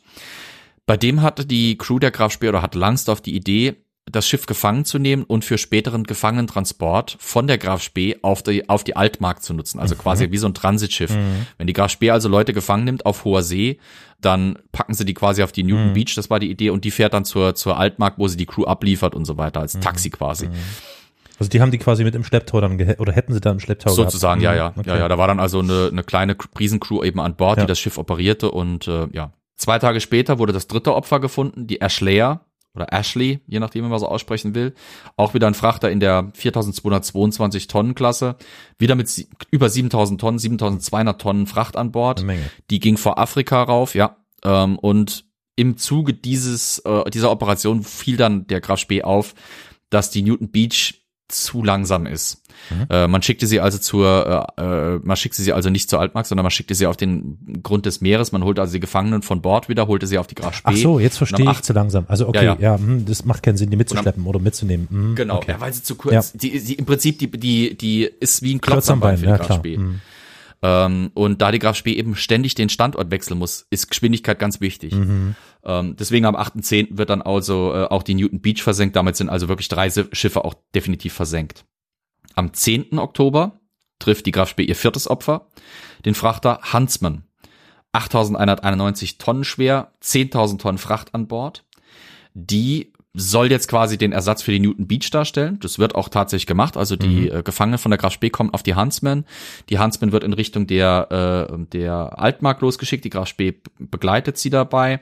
Äh, nach dem Rendezvous mit der Altmark ähm, wird die Crew quasi oder werden die Gefangenen von der äh, von der Huntsman auf die Altmark übertragen und dann wird auch die Huntsman versenkt und zwar am äh, 17.10., also eine Woche später. Widerspricht das eigentlich irgendwie einem, einem Seemanns, Marine, was auch immer, äh, Kodex, äh, zum Beispiel das, die, die, die Matrosen auf den Handelsschiffen zu eliminieren? Äh, Kriegsrecht Wie gesagt, das macht man normal nicht. äh, Ja, Also das hm, Hager Landkriegsrecht sagt normalerweise- Ja, ja, hm, okay, Die Handelsmarine ist zivil und Zivilisten haben Ja. im Krieg eigentlich keine Opfer zu erleiden. okay, okay. Das ist ja das Bittere daran, als das dann sich irgendwann auflöst. Ne? Fünf Tage später wiederum, am 22.10. kommt das fünfte Opfer. Also der Amoklauf geht weiter. Die Trevanion, ein Frachter von 5.291 Tonnen mit 8.835 Tonnen Fracht an Bord. Der wird vor Afrika aufgebracht, dieser Frachter, und versenkt. Die Trevanion schafft es aber, gerade bevor sie quasi äh, gekapert und dann eben später versenkt wird, noch einen Funkspruch abzusetzen. Das ist natürlich für die ganzen äh, auf der Lauer liegenden Jäger der Mhm. große Startschuss für eine ähm, durchkämmt die Wüste Aktion aller Spaceballs. Oder Schiffe versenken. Ähm, ja. Ja, genau. Ähm, also die, die legen quasi los und fangen an, den Atlantik im wahrsten Sinne des Wortes von Norden nach Süden zu durchkämmen. Ähm, weil sie jetzt eben eine grobe äh, Operations, äh, einen groben Operationsbereich der Graf Spee vermuten können. Äh, Langsdorff entgeht der ganzen Sache aber ganz einfach. Äh, er merkt, dass, und kriegt das ja über Funk und durch Geheimdienst und so weiter mit, dass da einiges los ist. Und äh, deswegen verlässt er den Südatlantik ganz still und heimlich, fährt quasi um Südafrika herum und operiert dann äh, mal für eine kurze Zeit im Indischen Ozean, also äh, südlich von Madagaskar. Dort trifft er am 15. November sein sechstes Opfer. Die Africa Shell, ein Tanker, der allerdings auf Leerfahrt war, also keine Ölpest an dieser Stelle, also jedenfalls keine so große Ölpest, wie es hätte sein können. Äh, ein Öltanker von 706 Tonnen, ähm, der wird in der Straße von Mosambik aufgebracht und versenkt. Hm. Dann am Tag darauf wird die Graf Spee auf ein weiteres Schiff aufmerksam. Und da wird es ein bisschen komisch. Das Schiff wird kontrolliert, wie alle anderen vorher auch, und wird als holländischer Dampfer identifiziert. Mhm. Deswegen auch erstmal fahren gelassen, weil es ist kein britisches, kein französisches Schiff. Mhm. Wie die das für ein holländisches gehalten haben, ist mir bis jetzt noch nicht ganz klar. Denn tatsächlich handelt es sich dabei um ein norwegisches Schiff. Die dachten sich wahrscheinlich, reden komisch, klingt irgendwie so ein bisschen deutsch. Ja. Sind wohl Holländer. Ähm, die, äh, dieses Schiff schaffte es tatsächlich, also dann, nachdem es ja von der Graf Spee quasi in Ruhe gelassen wurde, die Position der Graf Spee und diese Inspektion, einen Bericht darüber an die britische, an die britische äh, äh, Admiralität zu senden, sodass plötzlich auch der Royal Navy klar war, okay, die Graf Spee ist in den, in den äh, Indischen Mhm. Ozean ausgebrochen und dann stellen sie auch für eine Zeit lang wieder die Operation im, im Atlantik ein, weil es keinen Sinn macht, natürlich da irgendwie rumzuschippern. Mitte November ist dann quasi im Südatlantik wieder Ruhe und die Graf Spee kehrt dorthin wieder zurück. Sie macht ein Rendezvous mit der Altmark, um nachzutanken, Munition wieder aufzunehmen. Ähm, dabei wird festgestellt, dass so langsam mh, das Schiff Probleme bekommt. Sie ist jetzt schon, ich glaube, um die 35.000 Seemeilen gefahren. Müsst jetzt lügen, wenn ich die genaue Zahl be- behaupten würde. Ähm, das bedeutet, so langsam sind ihre Maschinen echt ein bisschen ausgelutscht. Ähm, sie bekommt also Probleme, kann nicht mehr ihre volle Geschwindigkeit von 28,5 Knoten knapp halten, ähm, was dazu führt, dass sie jetzt plötzlich angreifbarer wird. Und weil sie weiß, dass sie jetzt angreifbarer wird und weil sie auch weiß, dass man ungefähr mitbekommen hat, wo sie operiert, äh, ordnet Langsdorff Tarnmaßnahmen an. Er lässt einen zweiten Geschützturm vorne installieren, aus Holz, und er lässt einen zweiten Schornstein aus Holz aufbauen und entsprechend anstreichen. Äh, man versucht somit ein britisches Schlachtschiff nachzuahmen. Von der Silhouette her. Also Ja. auf große Distanz betrachtet soll das Schiff dann eben so aussehen, als wäre es ein britisches. Ähm, Okay, und das ist aber nach Kriegsrecht wiederum legitim? Mehr oder weniger. Mehr oder So weniger. Trickserei wieder. Ähm, Mhm, mhm. Steht, da man steht ja quasi- wahrscheinlich nirgends, dass man es nicht darf oder so. Ja, jeder macht's irgendwie, also das, das ist okay. fast schon üblich. Und es ist auch irgendwie, ich sag mal, eine, eine gute deutsche Seetradition. Ich meine, die berühmte äh, Emden, der Kreuzer Emden äh, mit seiner mit seiner berühmten Odyssee im Ersten Weltkrieg hat das genauso gemacht. Das kam immer wieder vor. Auch die Briten haben das zum Teil gemacht. Wobei, sagen wir es mal so, die Briten brauchten es eigentlich normalerweise nicht. Das, das ist so eine deutsche Tradition geworden, weil meistens waren die deutschen Schiffe deutlich gegenüber der Royal Navy in der Unterzahl und mussten eben tief in die Trickkiste greifen, um zu überleben. Ähm, Das heißt, die Royal die Navy hätte dann, hätte dann wahrscheinlich ein, ein, wie heißt das, ein, ein Dampfrohr, nein, wie heißt das? Äh, Schornstein. ein Schor genau. das heißt, die Royal Navy hätte wahrscheinlich einen, einen Schornstein demontieren müssen, um, um nicht auf. So nach dem Motto. Okay, Hm, okay. Wie gesagt, die Royal Navy waren nie darauf angewiesen, weil während deutsche Schiffe häufig alleine operieren mussten und deswegen halt eben tricksen mussten, damit sie nicht sofort von der überlegenen Streitmacht zerlegt werden, waren die Briten die überlegene Streitkraft. Die hatten einfach so große Truppen, also so, so große Verbände unterwegs da, die brauchten solche Trickkistenmaßnahmen nicht. Nach dem Treffen mit der Altmark und diesen Fake-Tarn-Aktionen da, wird am 2. Dezember das siebte Opfer aufgetragen, nämlich die Doric Star. Ein ziemlich fetter Frachter von 10.068 Bruttoregistertonnen, der vor Afrika aufgemacht wird. Tatsächlich schafft es die Doric Star auch vor ihrer Versenkung, beziehungsweise vor dem an Bord kommen der Prisencrew noch einen Funkspruch abzusetzen, der von der Royal Navy äh, wahrgenommen wird. Schon am Tag darauf, am 3. Dezember, geht das achte Opfer, die Tyroa, der Graf Spee ins Netz. Das ist ein Kühlfrachter gewesen von 7.983 Bruttoregistertonnen mit 100, äh, Quatsch, mit 12.000 Tonnen Fracht an Bord. Also mit, ich meine, es war vor allem äh, Fleisch, weil es halt eben Kühlfrachter war. Es war wahrscheinlich, ich schätze mal aus Neuseeland oder sowas, Fleisch aus Neuseeland oder Australien. Ähm, auch dieses Schiff vor Afrika setzt wieder rechtzeitig einen kleinen Funkspruch ab, sodass so nach und nach die Royal Navy ein klareres Bild bekommt von dem A, enger. Mhm. wo sie ist und B, wie sie operiert, die Graf Spee, wie, wie Langsdorff denkt. Ähm, zu dieser Zeit auch, also Anfang Dezember, ähm, fängt das Bordflugzeug an, Probleme zu machen. Es funktioniert noch, aber es wird langsam kritisch. Am 7.12. geht der Graf Spee quasi ihr neuntes und letztes ziviles Opfer ins Netz. Der Frachter, oh, hier kriege ich das richtig betont, äh, Strianchala. Also buchstabiert S-T-R-E-O-N-S-H-A-L-H-A. Also ich lese das Strianchala. Ähm, ein Frachter von 3895 Tonnen mit 5900 Tonnen Fracht an Bord, der auch wieder vor Afrika versenkt wird. Mhm. nach der Versenkung der Strange Harla bekommt die Graf Spee echte technische Probleme. Ihr Motor, also ihre Maschinen, wie gesagt, haben echte Probleme, ähm, laufen nicht mehr äh, so, wie sie, wie sie am Anfang gelaufen wäre. Sie bräuchte eigentlich dringend einen Aufenthalt im Dock, eine komplette Motorüberholung. Und wie gesagt, das Bordflugzeug gibt den Geist auf. Sie hat keine Möglichkeiten, es zu reparieren. Damit ist die Langstreckenaufklärung für die Graf Spee weg. Sie kann sich Mhm. eigentlich im Prinzip nur noch auf ihr Radar, das nicht so weitreichend ist und auch nicht so genau, und eben auf optische Aufklärung, also sprich einfach den Ausguck Mhm. angewiesen. Weil er deswegen eben damit rechnen muss, dass wenn ein Gegner über den Horizont schippert, das auch erst der Zeitpunkt ist, dass er, äh, wo er, wo er eben den Gegner erkennen kann, lässt Langsdorff die Tarnmaßnahmen wieder abbauen. Er will das Schiff in, innerhalb von kürzester Zeit einsatzbereit haben und so ein fetter hölzerner Turm, der da irgendwie auf dem, auf dem Aufbauten rumhockt, wo er nicht hingehört und ein zweiter Schornstein ist irgendwie nicht so gesund, deswegen weg mit dem Scheiß. Und das kommt eigentlich wirklich keinen Moment zu früh. Am 12.12. lässt er also quasi seine Tarnmaßnahmen zurücknehmen, alles abbauen und schon am Tag darauf werden Masten am Horizont gesichtet. Mhm. Und es beginnt das, der Auftakt zum Ende der Graf Spee. Ursprünglich hielt Langsdorff und hielt seine Crew die Masten, die da auftauchten, für einen Konvoi. Sie hatten in den Aufzeichnungen, ich meine von der Tyroa, Informationen über einen Konvoi, kleinen, einen kleinen Konvoi von Handelsschiffen eben äh, entdeckt, der irgendwie in dem Gebiet ob, grob operieren sollte oder langfahren sollte. Äh, und deswegen witterte man quasi fette Beute. Mhm. Ähm, es stellte sich aber dann nach kurzer Zeit heraus, dass die Silhouette von dem Schiff, auf dem der Mast da rausragte, nicht zu einem Handelsschiff passte, sondern dass das eindeutig ein Kriegsschiff war. Mhm. Ein Kreuzer, ein schwerer Kreuzer sogar. Denn es handelt sich dabei um die Exeter aus der Force G, also aus diesem südlich um die Falklandinseln herum stationierten und operierenden britischen Einsatzverband. Langsdorff wusste, da seine Maschinen nicht mehr so ideal sind, konnte er nicht wegrennen.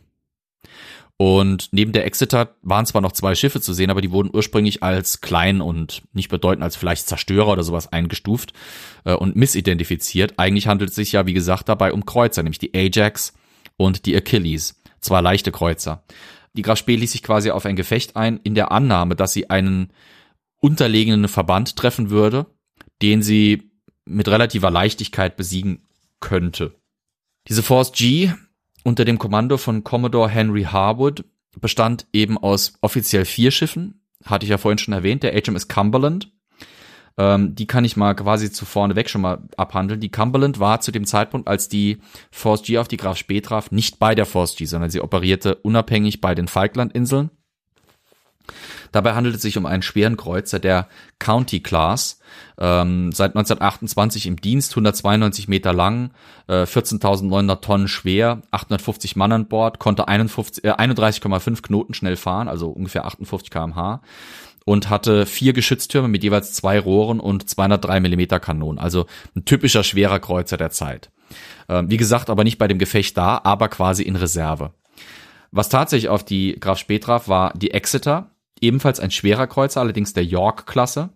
Äh, deutlich älter als die, Sp ah, nee, was heißt deutlich, ein bisschen älter als die Spee, denn die Exeter war 1931 in Dienst gestellt worden, sie war 175 Meter lang, hatte 10.500 Tonnen Verdrängung, 630 Mann an Bord, konnte 32 Knoten schnell fahren und hatte drei Geschütztürme mit jeweils zwei Rohren und 203 Millimeter Kanonen an Bord. Ein Gegner, ja, aber für die Graf Spee theoretisch kein allzu ernst zu nehmen. Die 203 Millimeter Kanonen sollten mit der Panzerung der Graf Spee durchaus Probleme haben, das war die Annahme, und die äh, 283 Millimeter Geschütze der Graf Spee hatten mit der Exeter wiederum, oder würden mit der Exeter, so war die Annahme, keine Probleme haben. Die zwei leichten Kreuzer, die die Exeter begleiteten, war einmal die HMS Ajax, ein leichter Kreuzer der Leander-Klasse, seit 35 im Dienst, 169 Meter lang, 9740 Tonnen schwer, 680 Mann an Bord, 32,5 Knoten schnell, also knappe 60 kmh und vier Geschütztürme mit zwei Rohren, aber 152 Millimeter Kanonen, weil es war ein leichter Kreuzer. Das war also 152 Millimeter ist so die, ich sag mal, schon relativer Standard für leichte Kreuzer zu dieser Zeit. Habe ich mich gerade verhört? Hast du gesagt 680 Mann an Bord? Ja. Wow, das ist ja fett. Okay. Ja, weniger als die Graf Spee, die hat fast doppelt so ja, viel. gehabt, ist- ist erstaunlich, wie viele Menschen. Okay. Das zweite Schiff war kein HMS, sondern die HMNCS Achilles. Was das wohl bedeuten könnte, Mhm. habt ihr eine Idee? Nee. Äh, Wenn HMS His Majesty's Ship und in britischen Diensten steht, was ist dann HMNZS? New Zealand. ah, Das war ein neuseeländisches Schiff. ach was.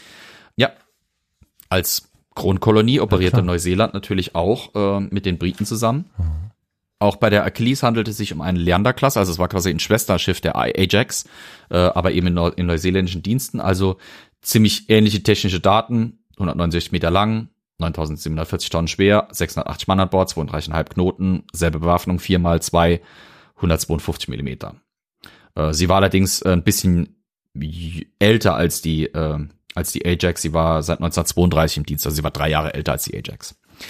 Also, wie gesagt, die Graf Spee trifft jetzt also auf die Exeter, einen schweren Kreuzer und zwei leichte Kreuzer, die Achilles und die Ajax. Eigentlich hatte Langsdorff ja den Befehl, alle Kämpfe zu meiden, und die galten immer noch, diese Befehle. Er hatte jetzt das Problem allerdings, nachdem klar geworden war, scheiße, das Schiff, das da kommt, ist kein Handelsschiff, das ist die Exeter, das ist ein schwerer Kreuzer. Hm, Problem. Aber der hat ja nur Zerstörer dabei. Okay, kann man sich mit anlegen. Dann wird klar, die Zerstörer sind tatsächlich leichte Kreuzer. Hm, aber es sind leichte Kreuzer. Die können mit ihren kleinen Popkanönchen der Graf Spee wenig antun. Stattdessen kann die Graf Spee ihnen schweren Schaden anrichten. Langsdorff lässt jetzt tatsächlich Kurs auf diese Schiffe nehmen. Er fährt ihnen nicht weg, er versucht sie nicht zu vermeiden, er fährt voll auf sie zu. Warum macht er das? Naja, er hat das Problem. Sein Schiff fährt normalerweise unter Idealbedingungen knappe 28,5 Knoten. Jetzt haben die Maschinen aber ja Probleme. Das heißt, die Graf Spee kriegt vielleicht noch 25 oder 26 Knoten hin, wenn es gut läuft. Die gegnerischen Schiffe, das weiß er, können locker 4, 5 Knoten mehr fahren. Das bedeutet, entweder könnten die freier operieren als er oder noch viel schlimmer, die könnten quasi außerhalb der Reichweite der überlegenen Geschütze der Graf Spee operieren und von dort aus Verstärkung heranrufen. Zum Beispiel Schlachtkreuzer oder Schlachtschiffe, die dann mit der Graf Spee relativ kurzen Prozess machen würden. Deswegen hat Langsdorff die Hoffnung, dass wenn er diese Schiffe eben angreift und so nah wie möglich an sie rankommt, dass er einen möglichst großen und langen Zeitraum bekommt, in dem er ohne Probleme auf diese gegnerischen Schiffe wirken und schießen kann, um eben zu verhindern, dass die eventuell diese Beschattungsoperation durchführen und dann eben Verstärkung heranführen. So kommt es, dass dann eben am 13. Dezember 1939 um knapp Viertel nach sechs die Graf Spee das Gefecht am Rio de la Plata eröffnet. Sie beginnt mit äh, dem Feuer der beiden Hauptgeschütztürme auf die Exeter. Die Sekundärbewaffnung soll sich um die zwei leichten Kreuzer kümmern, denn die haben sich getrennt.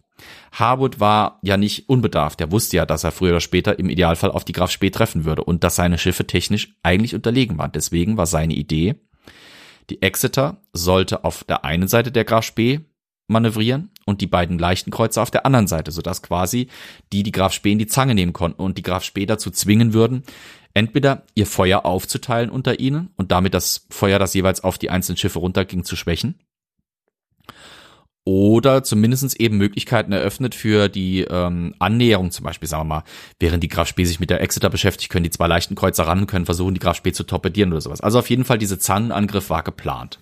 Und das läuft auch tatsächlich so. Also sobald die Graf Spee auftaucht und auch das Feuer anfängt zu eröffnen, dreht die Exeter nach Westen ab. Äh, das ist jetzt schwierig. Es ist wieder der, das Audioformat, das darf ich nicht vergessen. Also, stellt euch vor, die Graf Spee kommt quasi von Norden. Der britische Verband kommt von Süden mit Kurs nach Südosten. Äh, nach Nordosten, so von, von ihnen aus gesehen. Die Exeter dreht nach Westen ab. Die beiden leichten Kreuzer bleiben weiter auf Nordostkurs, um dann eben einen Haken um die Graf Spee zu schlagen und sie von Norden zu umgehen. Die Graf Spee fährt nach Südosten von sich aus gesehen. Das Feuer wird, wie gesagt, eröffnet, äh, wie das üblich ist für die Gefechte der damaligen Zeit und für die ersten Artilleriesalven in solchen Gefechten der damaligen Zeit passiert erstmal nicht so viel. Zeugenberichte und das Logbuch der Graf Spee sagen, dass die ersten Salven der Graf Spee erstaunlich präzise waren. Die treffen aber trotzdem nicht, sie treffen nur fast. Ähm, wohl die zweite oder dritte Salve der Graf Spee äh, aus ihren elf, äh, elf Inch, also auf, aus ihren 283 Millimeter Geschützen ähm, schlägt so nah bei der Exeter ein, dass die Splitter von dem Einschlag im Wasser die Torpedomannschaft der Exeter töten. Also die Granaten schlagen quasi auf dem Wasser auf, zünden. Also die Granaten bei Schiffen der damaligen Zeit haben Aufschlagzünder normalerweise. Ähm, das heißt, sobald die Granate ein Hindernis trifft, löst das Ding aus.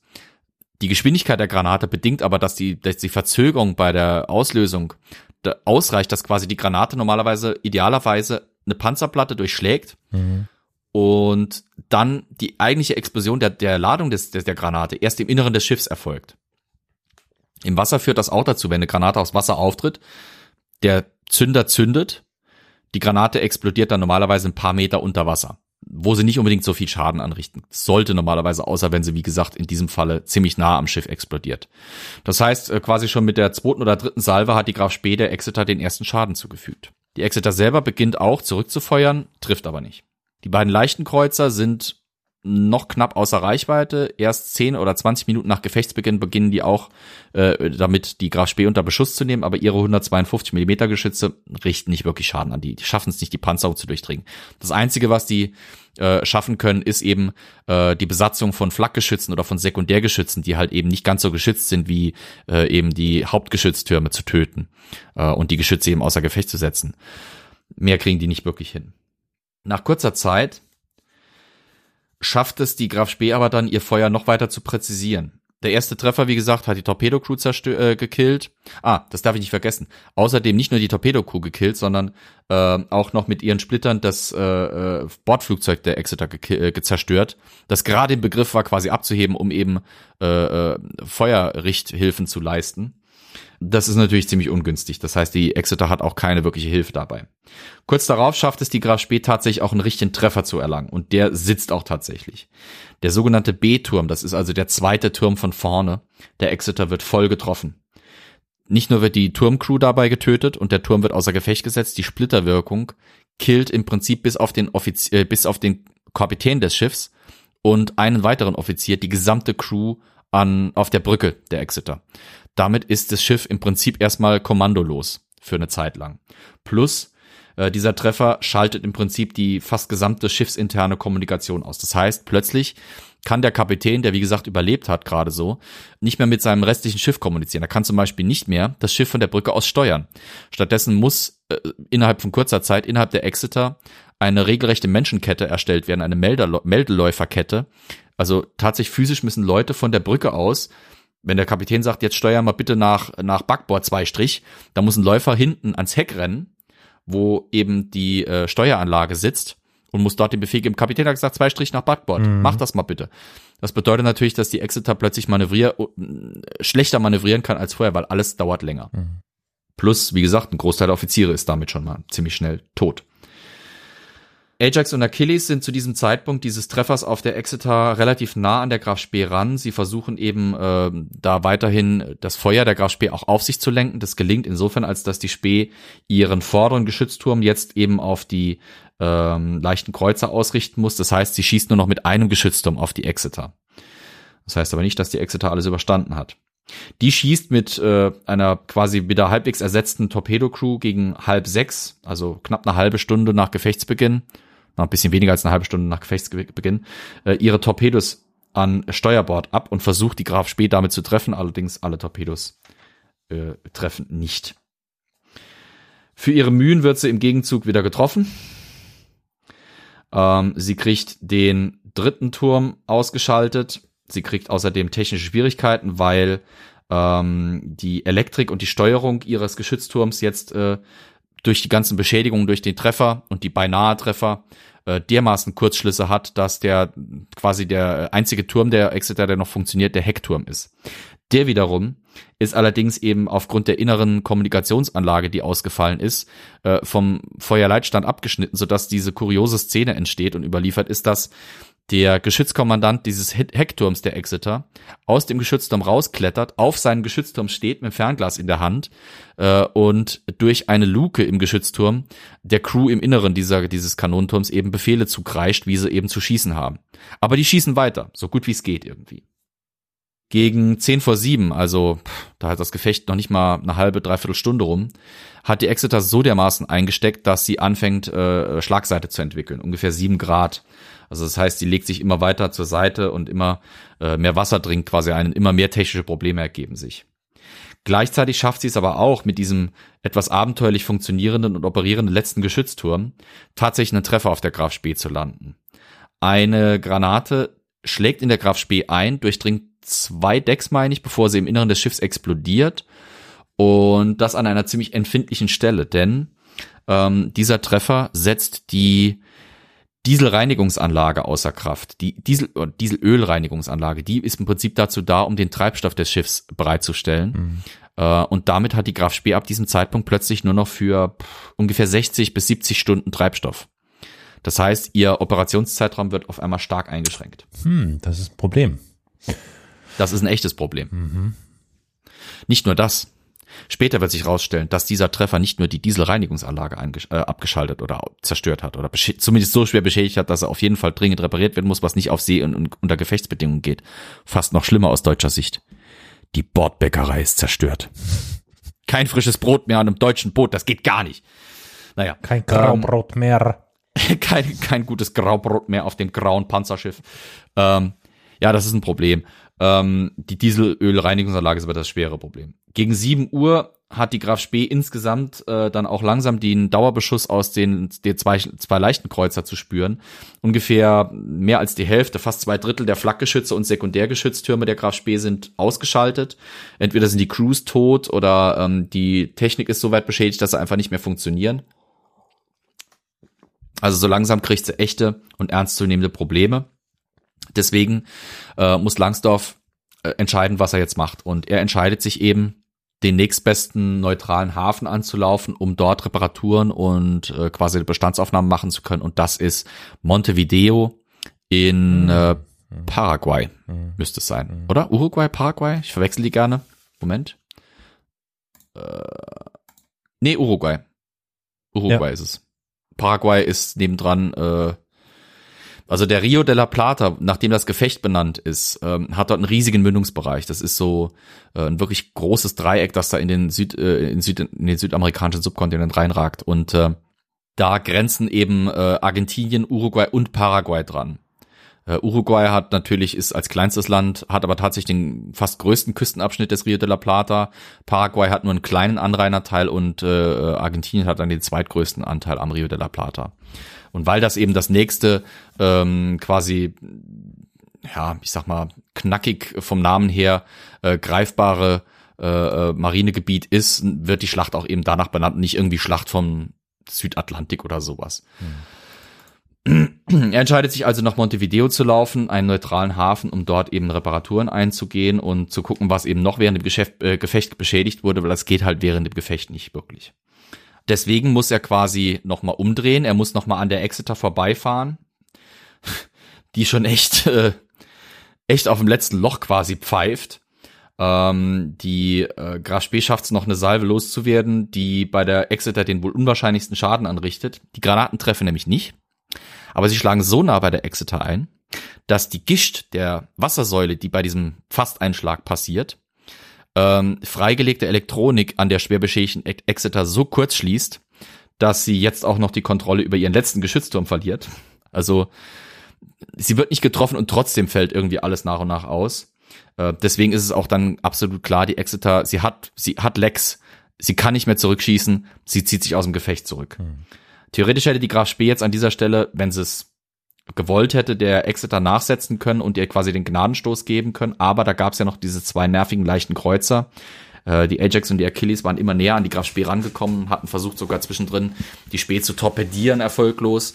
Ähm, quasi als Dank dafür, dass sie das versucht haben und der Exeter quasi ein bisschen Verschnaufpause verschaffen wollten, haben sie stattdessen selber Salven eingesteckt, die ähm, Ajax zum Beispiel kriegt einen, äh, einen ordentlichen Treffer rein. Äh, ihr ihr Ex-Turm, also ihr hinterer Turm, äh, wird getroffen und damit komplett block äh, ausgeschaltet, sowie der der zweite hintere Turm, der Y-Turm, äh, wird von den Splittern dieses einen Einschlags komplett äh, blockiert. Das heißt, äh, also nach diesem Treffer ziehen sich die beiden leichten Kreuzer zurück und verlegen sich auf die Taktik, die Langsdorff gefürchtet hatte. Sie lassen sich außerhalb der Reichweite der Graf Spee zurückfallen, beschatten sie aber und geben per Funk weiter die Position und die Richtung der Graf Spee weiter, sodass eben jetzt äh, Verstärkung rangeführt werden kann. Zudem kommt noch, dass eben so langsam aber sicher das Tageslicht schwindet. Das heißt, ein Gefecht zu diesen Bedingungen durchzuführen ist langsam nicht mehr so sinnvoll. Äh, Im Prinzip endet das dann auch, äh, sagen wir so gegen ja 7, 8 Uhr. Äh, und die Spee zieht sich eben nach Montevideo zurück.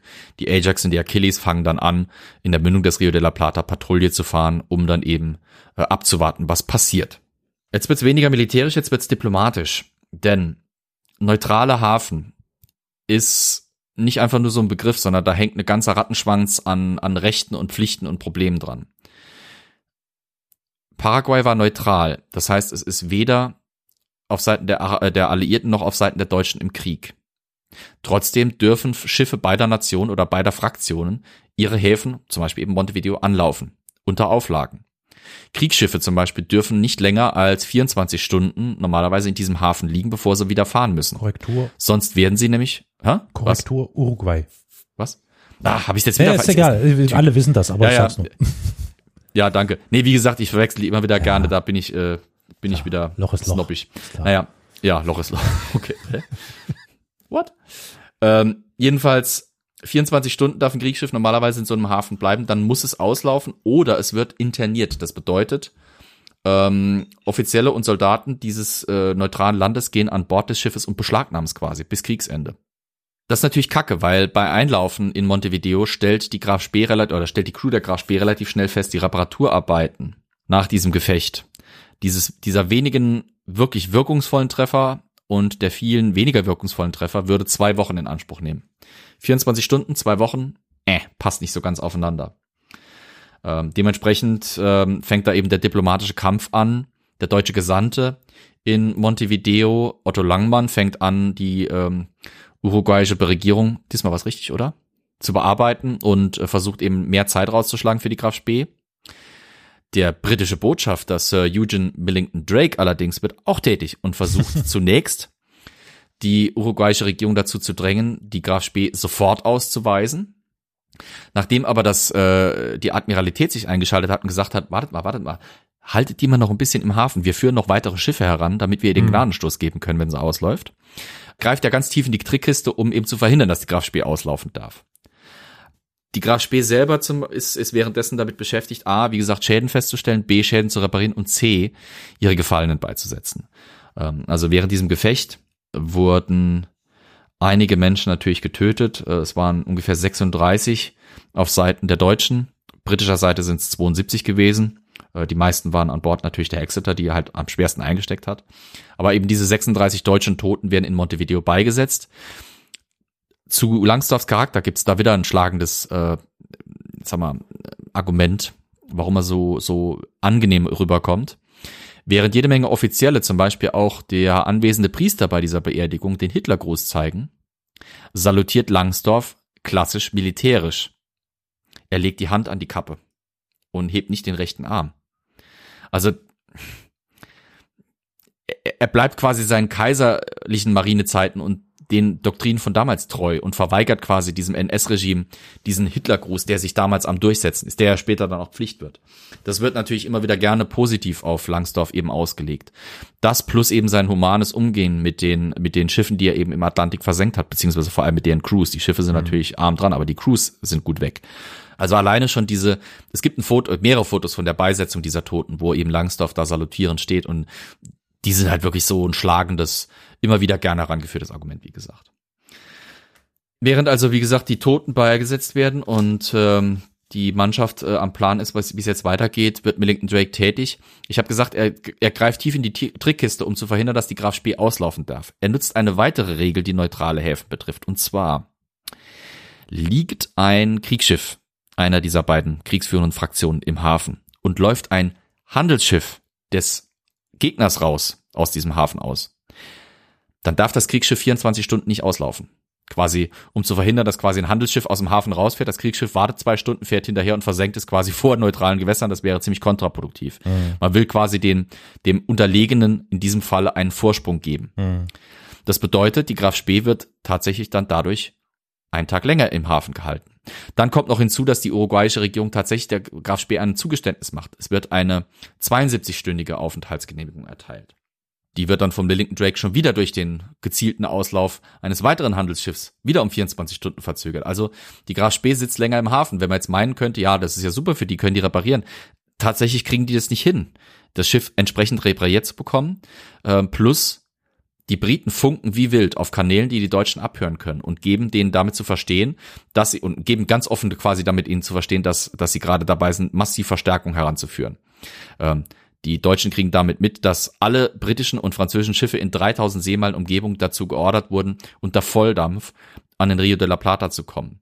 Und dann wird auch noch die Falschmeldung kursiert, dass die Ark Royal, also ein Flugzeugträger, äh, und die, was die Renown, muss gerade mal überlegen, Äh, doch, ich meine die Renown. Also, dass quasi die Force K aus Afrika jetzt bereits schon vor Montevideo sei. Das heißt, was bei den Deutschen durch den Äther jagt, ist, die Alliierten rufen alles, was geht, heran und sie haben schon einen Schlachtkreuzer und einen Flugzeugträger quasi in Greifweite und in Reichweite von Montevideo. Plus die Cumberland, die auch zu dieser Force G eben gehört hat, ist inzwischen von den Falklandinseln auch vom Rio de la Plata eingetroffen. Das heißt, wenn die Graf Spee ausläuft, steht sie nicht nur der Ajax und der Achilles gegenüber. Nein, sie muss auch noch gegen die Cumberland kämpfen. Und sie müsste wohl gegen die Renown und die Ark Royal kämpfen. Und das ist für Langsdorff natürlich ein aussichtsloser Kampf. Auch wenn das nicht stimmt. Also äh, vor Montevideo liegen tatsächlich nur die Cumberland, die Ajax und die Achilles. Die Renown und die Ark Royal sind zwar auf dem Weg, aber noch lange nicht da. Das ist halt so dieses, äh, ja, Informationskriegsführung, wenn du so willst. Ne? Diplomatische und Informationskriegsführung, die da betrieben wird von Seiten der Briten. Langsdorff funkt also jetzt oder kommuniziert mit Berlin und fragt jetzt ab, wie soll er vorgehen? Soll er das Schiff internieren lassen? Also beschlagnahmen lassen? Wobei dadurch die Chance bestünde, dass die sowieso ähm, eher mit den Briten kooperierenden Uruguayer vielleicht es ermöglichen würden, dass die Briten an Bord der Graf Spee gehen und dort vielleicht wichtige technische Daten übernehmen und äh, quasi Spionage betreiben können oder sowas in der Richtung. Ähm, plus der, die Schmach, die es einfach bedeuten würde soll er auslaufen und versuchen, den letzten Kampf zu führen. Eigentlich etwas, was er nicht so mag, weil er nicht gerne sinnlos Leute in den Tod schickt. Oder soll er das Schiff selber versenken, um es so eben dem Zugriff der Briten zu entziehen, aber eben auch gleichzeitig das Gefecht zu verhindern. Wie gesagt, für mehrere Tage geht's hin und her. Millington Drake verhindert, dass die Graf Speer auslaufen kann. Tage und Tage vergehen. Schlussendlich kommt aus Deutschland eben der Befehl aus Berlin, das Schiff darf nicht in die Feindeshand fallen. Es darf nicht interniert werden. Und so entscheidet sich Langsdorff dafür, die Graf Spee selbst zu versenken. Ah, daher kannte ich das ja. Hm, irgendwie war mir das bekannt. Ja. Mhm. Am 18. Dezember wird entschieden, dass die Graf Spee ausläuft. Allerdings zu einer sehr kurzen Fahrt. Ähm, ein deutsches Frachtschiff geht längsseits von ihr und ein Großteil der Crew geht von Bord, um von dort aus nach äh, Buenos Aires überzusetzen, das ja auch am Rio de la Plata liegt, aber eben in Argentinien, das den Deutschen wesentlich freundlicher gesinnt war. Ähm, eine kleine Crew von, ich glaube, nicht mal mehr als 30, 40 Mann bleibt an Bord der Kraftspiel und legt dort Sprengladungen. Und unter gewaltigem Öffentlichkeitsandrang, also Zehntausende standen wohl am Hafenbecken und in Sichtweite eben des Hafenbeckens von Montevideo äh, und beobachteten, wie das Panzerschiff Graf Spee zum Kampf wie sie vermuteten, auslief. Ähm, Milliken Drake zum Beispiel selber hat extra eine Suite oder hat extra eine, eine, äh, eine Wohnung im, im 18. Stock eines Hochhauses äh, im Hafenbereich äh, erklommen, um von dort aus die Graf Spee beobachten zu können, wie sie ausläuft, weil eben aus deren Sicht nicht klar war, läuft sie jetzt zum letzten ja. Gefecht aus ja. oder was passiert. Äh, es gibt Interviews mit Millington Drake. Es gibt eine ganze britische Dokumentation, wo viele Originalaufnahmen drin sind, die ich, äh, würde ich sagen, die verlinken wir auch einfach mal unter der Folge, wenn sie rauskommt, ähm, wo man das so sehen kann. Ist halt alles auf Englisch natürlich, äh, wo er das dann beschreibt. Also äh, für sie war natürlich interessant, wo fährt die Graf Spee hin? Fährt sie zum Beispiel aus dem Hafen raus und dreht dann ab, um nach, äh, nach Buenos Aires abzudrehen? Hm. Und vielleicht dort eben in freundlicheren Gewässern Zuflucht zu suchen oder wie macht sie das? Und es war dann so, dass die Graf Spee ausläuft, fährt in Richtung eben der internationalen Gewässer. An der Boje, wo es dann eben quasi hieß, Kurswechsel nach Buenos Aires, dreht sie kurz. Die Leute halten kurz quasi den Atem an, dann dreht sie wieder zurück. Und nach kurzer Zeit erfolgt eine Serie von kleinen und dann sehr großen Explosionen. Aha. Und das Schiff geht in Flammen auf und versinkt, naja, nicht wirklich versinkt, also oder setzt sich dann auf den schlickigen äh, Flussmündungsboden des Rio de la Plata wo sie schade. für drei weitere Tage brennen wird. Oh wow. Weil sie nicht versinkt. Diese, also es gibt das Bild von der versenkten Graf, versenkten in Anführungsstrichen Graf Spee.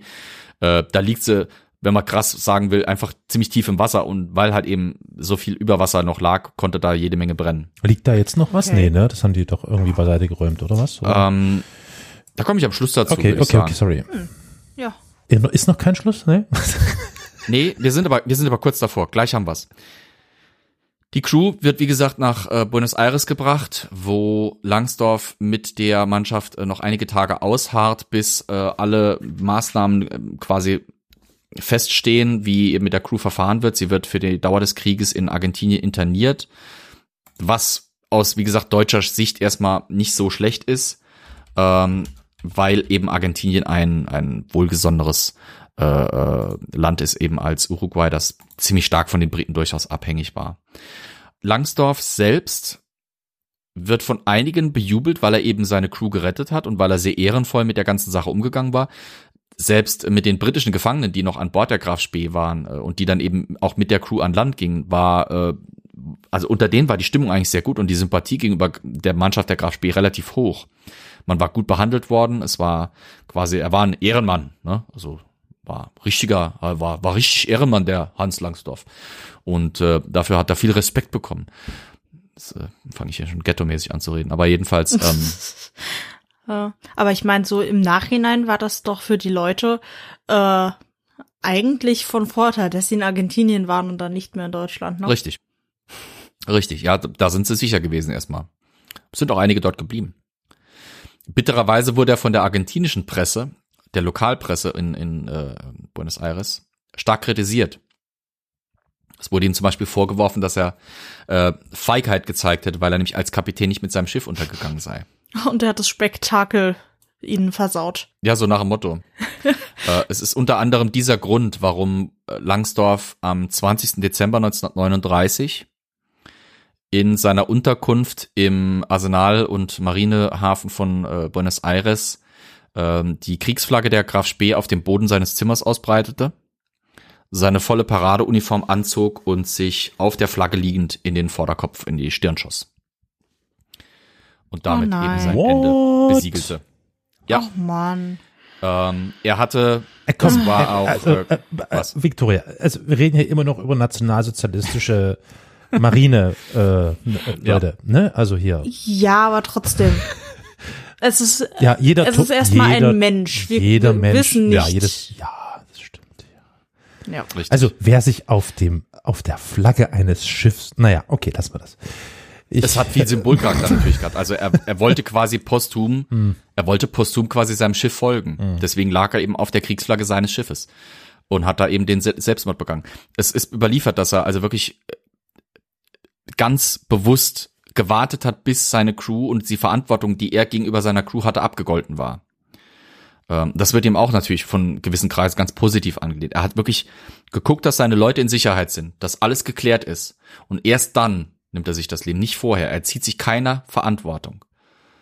Ne? Hm. Das hat natürlich eine gewisse, eine gewisse Symbolwirkung, wie gesagt. Und trägt auch bisschen zu seinem Mythos quasi bei. Ähm, insgesamt hat er wirklich also äh, eine ziemlich einschlagende Wirkung. Äh, 100.000 Menschen nehmen an seiner Beerdigung teil. In Buenos Aires. wie viel? 100.000. 100.000 Menschen? 100.000. Wo kommt die denn alle her? So viele leben da dann gar nicht. Krass. Diese, dieses ganze Gefecht hat einfach auch in der lokalen Zivilbevölkerung unheimlichen Anklang gefunden. Und sogar zum Beispiel ganz viele von den britischen Gefangenen, die er gemacht hatte, waren extra angereist, um Hm. äh, bei der Beerdigung dabei zu sein, weil sie ihm den Respekt erweisen wollten, den er aus ihrer Sicht verdient hatte. Seine Crew war natürlich komplett da. Äh, es war Argentinien, also war auch eine große deutsche Gemeinschaft dort vor Ort, die dann auch teilnahm natürlich. Diese Selbstversenkung der Graf Spee und diese letzte, dieses letzte Gefecht der Graf Spee hatte auch Auswirkungen auf die allgemeine Kriegsführung. Es wurde danach quasi der Befehl erlassen, dass ähm, deutsche Schiffe gefälligst bis zur letzten Granate zu kämpfen hatten und kämpfend untergehen sollen und nicht so. Ähm, also es war also das erste, einzige und auch letzte Mal dann quasi, wo diese ehrenvolle Kriegsführung der Kriegsmarine betrieben wurde und danach wurde es dann wurde es dann eher so, wie wir es auch mit den Nazis verbinden würden. Eben total, totalitär und radikal. Ähm, das macht auch, wie gesagt, diesen Charme so ein bisschen von, von Langsdorff auch und auch so ein bisschen die, ich nenne es jetzt mal Verklärung auch. Weil es halt diesen scheinbaren Ruhm oder dieses scheinbare Ruhmesblatt in einer ansonsten sehr schwarzen Geschichte, äh, einer schwarzen Phase der deutschen Geschichte wiederum eben war. Die Graf Spee, um deine Antwort noch, äh, deine Frage noch zu beantworten, die Graf Spee selbst war ein echtes Problem für die Seefahrt, weil ähm, sie eben im Mündungsbereich des La Plata, äh, Rio de la Plata lag, äh, nicht tief genug. Mhm. Sie wurde in den 50ern schon teilabgebrochen. Ähm, und tatsächlich die Dokumentation, von der ich am Anfang gesprochen hatte, in den späten 90ern, frühen 2000ern, war anlässlich des Ereignisses geplant oder gemacht worden, dass da wieder eine Abbruchsphase bei der Graf Spee eingetroffen war oder ange, ange, war, ähm, die allerdings auch damit einhergegangen war, dass man Artefakte versucht hatte zu heben und zu sichern. Also noch heute, wenn man es mal nach Montevideo schafft, dort steht noch ein 15 Zentimeter Geschütz äh, der Graf Spee im Hafenbereich, der Entfernungsmesser der Graf Spee ist als Denkmal aufgestellt, ihr Anker liegt dort. Ähm, in einem argentinischen Museum liegt auch mein, äh, Quatsch, in einem äh, uruguayischen Museum liegt auch, meine ich, der aus Bronze gegossene Heckadler ähm, der Graf Speer. Also viele Schiffe haben als Hoheitszeichen eben irgendwas Symbolisches, entweder am Bug oder am Heck. Bei den deutschen Schiffen im Zweiten Weltkrieg war es halt ein Reichsadler mit einem Eichenlaubkranz, mit einem Hakenkreuz in der Mitte, der am Heck angebracht war häufig. Und den von der Graf, also am Anfang des Krieges noch später hat man sich das nicht mehr leisten können, so viel Bronze zu verschwenden. Dieser Adler der Graf Spee wurde auch gehoben. Und anlässlich dessen war die Dokumentation gemacht worden. Inzwischen liegt nicht mehr so viel da. Äh, Im Prinzip fast nur noch der Kiel und ein paar Reste. Der Rest wurde halt eben entfernt, um die äh, zivile Schifffahrt dort nicht weiter zu gefährden. Mhm. Und damit wäre ich dann tatsächlich auch schon am Ende, schon, ähm, der Geschichte der Graf Speth, des ersten Seegefechts auch quasi. Die Schlacht am Rio de la Plata war das erste Seegefecht des Zweiten Weltkriegs und einem, ich sag mal, prototypischen Gefecht für und einem prototypischen Ereignis Kurs für die Kriegsmarine im Zweiten Weltkrieg, weil einzelne technisch interessante Schiffe, die äh, durchaus effektiv operieren konnten, ähm, die dann aber von überlegenen äh, britischen Marineverbänden ziemlich gnadenlos versenkt wurden. Das war so ein bisschen die die Story der Kriegsmarine im Zweiten Weltkrieg. Das wurde später mit der Bismarck so weiter fortgesetzt, mit der Tirpitz so nachgemacht quasi. Mhm. Das wurde mit den äh, mit der Scharnost und der Gneisenau noch so nachgemacht. Die Kriegsmarine über Wasser hatte echt nicht viel zu lachen. Mhm. Deswegen verlegte man sich auch später dann vor allem auf die U-Boot-Kriegsführung, aber das ist vielleicht eine andere Folge irgendwann mal. Ja, ähm, ich fand's wirklich besonders spannend und ähm, ich habe gespannt gelauscht. Mhm. Ich, ja, ich konnte mich, also du hast, wie, wie immer hast du die Gabe, das bildhaft so äh, zu erörtern, dass man sich das tatsächlich vom inneren Auge ganz gut vorstellen kann, was ja wirklich gerade bei solchen Geschichten eine ziemlich schwierige Angelegenheit ist. Also dafür vielen Dank. Das war wirklich äh, sehr aufschlussreich und interessant. Danke ja. dir dem kann ich mich nur anschließen. Ich möchte auch nochmal klarstellen, dass ich äh, keine Nazis irgendwie bedauere, nein, sondern nein. nur diese nein, Persönlichkeit. Ähm, die wirkt ja schon von dem, was man jetzt weiß. Äh, wie viel das mit der historischen Realität zu tun hat, ist natürlich genau, was anderes. Ja. Doch sehr sympathisch und ja. Ja. Äh, sehr ehrenvoll. Und so einen Ehrenkodex verklärt man halt doch sehr gerne in der heutigen Zeit. Ja, stimmt. Ja. Man sucht ja auch irgendwie so ein bisschen in, in so einer ehrlosen Zeit wie der genau. eben des Dritten Reichs sucht man halt schon gerne so ein bisschen nach diesen um mal in der Marine Begrifflichkeit zu bleiben, nach Ankern, ja, genau, nach genau. Ankern ja. für halt diese äh, positive moralische Disposition. Das ist halt schwierig, da was zu finden und ja. dass dann halt in der frühen Kriegsphase so eine Figur auftaucht, die die wird dann natürlich gerne als als Projektionsfläche benutzt. Hm. Ich habe mich, ich habe äh, streckenweise Erinnerungen gehabt, auch wenn das ähm, eine ganz andere Art der Mar Marinen-Auseinandersetzungen gewesen sind. Nämlich, ich hatte vor Augen streckenweise den Film Greyhound mit äh, mhm. Tom Hanks in der in der Rolle, wo es um diesen um diese USS Keeling ging, die ähm, über den Nordatlantik irgendwie rüber schipperte da mit, mit so einem Geleitzug mhm. äh, oder Eisgeleitzug. Und ja, habe mich da so streckenweise ein bisschen äh, im Kopf befunden gerade, weil das ganz gut gezeigt hat, wie, also, ne, wie, wie es ist schön dargestellt in diesem Film, ähm, wie die operieren, wie, wie das auf dem Schiff ja. dann auch passiert und so. Das fand ich, weiß nicht, ob das jetzt wirklich einigermaßen stimmt, aber ich denke schon so, ähm, ja, ja. und da hatte ich das ganz gut vor Augen und äh, mit deiner Schilderung hervorragend. Es gibt auch tatsächlich vom äh, der Schlacht am Rio de la Plata einen Film aus den, ich meine aus den 60ern. Der natürlich mit Vorsicht zu genießen ist, weil äh, damals hatte man noch nicht so CGI wie heute und äh, die Modellkunst war auch nicht so gut. Das heißt, die Schiffe, die dann da benutzt werden, sind vor allem Schiffe aus der Nachkriegszeit und mhm. haben nichts mit den Originalen zu tun. Aber die Story wird ganz gut rübergebracht. Also das ist so einer dieser äh, bisschen auch äh, Hidden Gems oder Klassiker eben äh, unter so äh, Fans und Buffs dieser dieser Marinegeschichte dieser Zeit. Mhm. Ähm, und ansonsten, ja, kann ich im Prinzip nur empfehlen, es gibt ganz viele gute falls euch das interessiert, es gibt ganz viele gute Dokus auch im Internet, äh, auf YouTube auch, wo man die visuelle Untermalung mit Karten natürlich wesentlich besser. Das ist halt immer die Schwierigkeit, wenn du Ja, sowas klar. mit Gefechtspositionen und sowas auf, auf äh, das Audioformat übertragen willst. Deswegen habe ich es auch relativ grob nur gehalten Mhm. beim Endgefecht. Ich hätte jetzt jeden Kurswechsel natürlich versuchen können zu erwähnen, aber das verwirrt irgendwann nur und führt zu nichts. Guckt euch das mal an. Wenn ihr Gefecht im Rio de la Plata oder einfach nur Graf Spee sucht bei Google und dann irgendwie nach Karten oder nach Bildmaterial sucht, werdet ihr unweigerlich äh, Karten finden, wo äh, der genaue Verlauf des Gefechts nachgemacht ist und äh, die Kursverläufe und alles nachgemacht sind, falls euch das mal so als optische Unterstützung noch irgendwie das. Wir gucken mal, äh, was wir da alles in der Folge, in der in der Folgendescription verlinken und dann euch äh, sowieso quasi schon äh, parat liefern. Jo, sehr gut. Was mich jetzt noch interessiert, hat aber jetzt nichts mehr mit dem Thema per se zu tun, ist, ob du die äh, Buchreihe von äh, Naomi Novik kennst, die Feuerreiter seiner Majestät. Na, um, Ähm, das ist ein Fantasy äh, Ah, Buchreihe. Ähm, aber es geht halt oder spielt in der Zeit der napoleonischen Kriege und ein Marineoffizier wird halt zum Drachenreiter. Also da, da ist halt die Prämisse, dass die Geschichte genauso mehr oder weniger abgelaufen ist, aber dass überall Drachen leben und dann halt auch wie normale Tiere mit lokalen Unterschieden und dass die dann natürlich auch in der Kriegsführung genutzt werden und dass dann halt, äh, ja, wie gesagt, dieser Marineoffizier durch Zufall der Kapitän eines äh, Drachens wird und dann halt Tatsächlich schon mal von gehört. gegen Napoleon kämpft. Und ich bin da momentan im vierten Buch und denk die ganze Zeit, boah, Flo wird das so äh, feiern. Und das wäre auf jeden Fall was für dich. Und da musste ich jetzt auch dauernd dran denken, weil Marineoffizier und so. Ja. Ja, also schon, da, davon noch gehört habe ich schon, und zwar im Kontext eines anderen Autors, und zwar äh, Markus Heitz. Markus Heitz hat nämlich äh, die Mächte des Feuers, Drachenkaiser und ich weiß nicht, ob Drachengift auch noch da reingehört, das habe ich nämlich noch nicht. Aber die Mächte des Feuers ist auch in so einer, in so einer Parallel äh, quasi Welt zu uns, wenn du so willst. Also äh, spielt allerdings in den 1910ern und 20ern. Und dort gibt's auch Drachen, die weniger zur Kriegsführung eingesetzt werden, sondern gegen die man halt kämpfen muss. Ähm, erinnert mich ein bisschen daran. Also, wenn du da mit denen durch bist, kann ich dir nur die nahelegen äh, von Markus Heitz, die Bücher zu Malaya bei uns aus der Region kommt. Ich habe Ja, ihn gut. sogar schon kennengelernt. Ja, ich auch. Markus Heitz ist ein toller Autor. Von den Büchern habe ich, oder von der Reihe habe ich tatsächlich noch nicht gehört. Äh, klingt du mal. sehr gut. Hm. Ich habe sie notfalls in meinem Regal stehen, falls du sie also brauchst. Yes. Einfach Bescheid sagen. Klingt gut. Ja. Da haben wir mal wieder also einen Sichelschnitt von Gay Fanfiction über den Zweiten Weltkrieg und Seekriegsführung im Zweiten Weltkrieg hin zu Drachenfantasy und Markus Heitz gemacht. Das ist das, Literatur. deswegen sind wir Historia Universalis. Ja.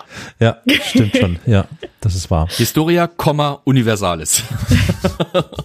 ist Geschichte und Allgemeines. Beziehungsweise, wenn ihr ähm, alle Kontaktdaten von uns haben möchtet, die ihr wahrscheinlich sowieso schon inzwischen kennt, dann geht doch einfach auf die Internetseite historia-universalis.fm. Da findet ihr alles unter den entsprechenden Reitern. Wir müssen natürlich, wie immer, unserer Produzentin danken. Ganz genau. Yes. Franziska, danke dir. Vielen Dank. Dann würde ich sagen, bis zum nächsten Mal, wenn es wieder heißt, wir äh, lehren euch Geschichte, die ihr, wir schon längst wieder vergessen haben und äh, machen dann irgendwie zwei Stunden draus, jedenfalls wenn Flo das macht. Und dann wünschen wir euch einen schönen Tag, Abend, was auch immer. Bis zum nächsten Mal. Bis nächsten Sonntag. Genau. Tschüssi. Tschüss.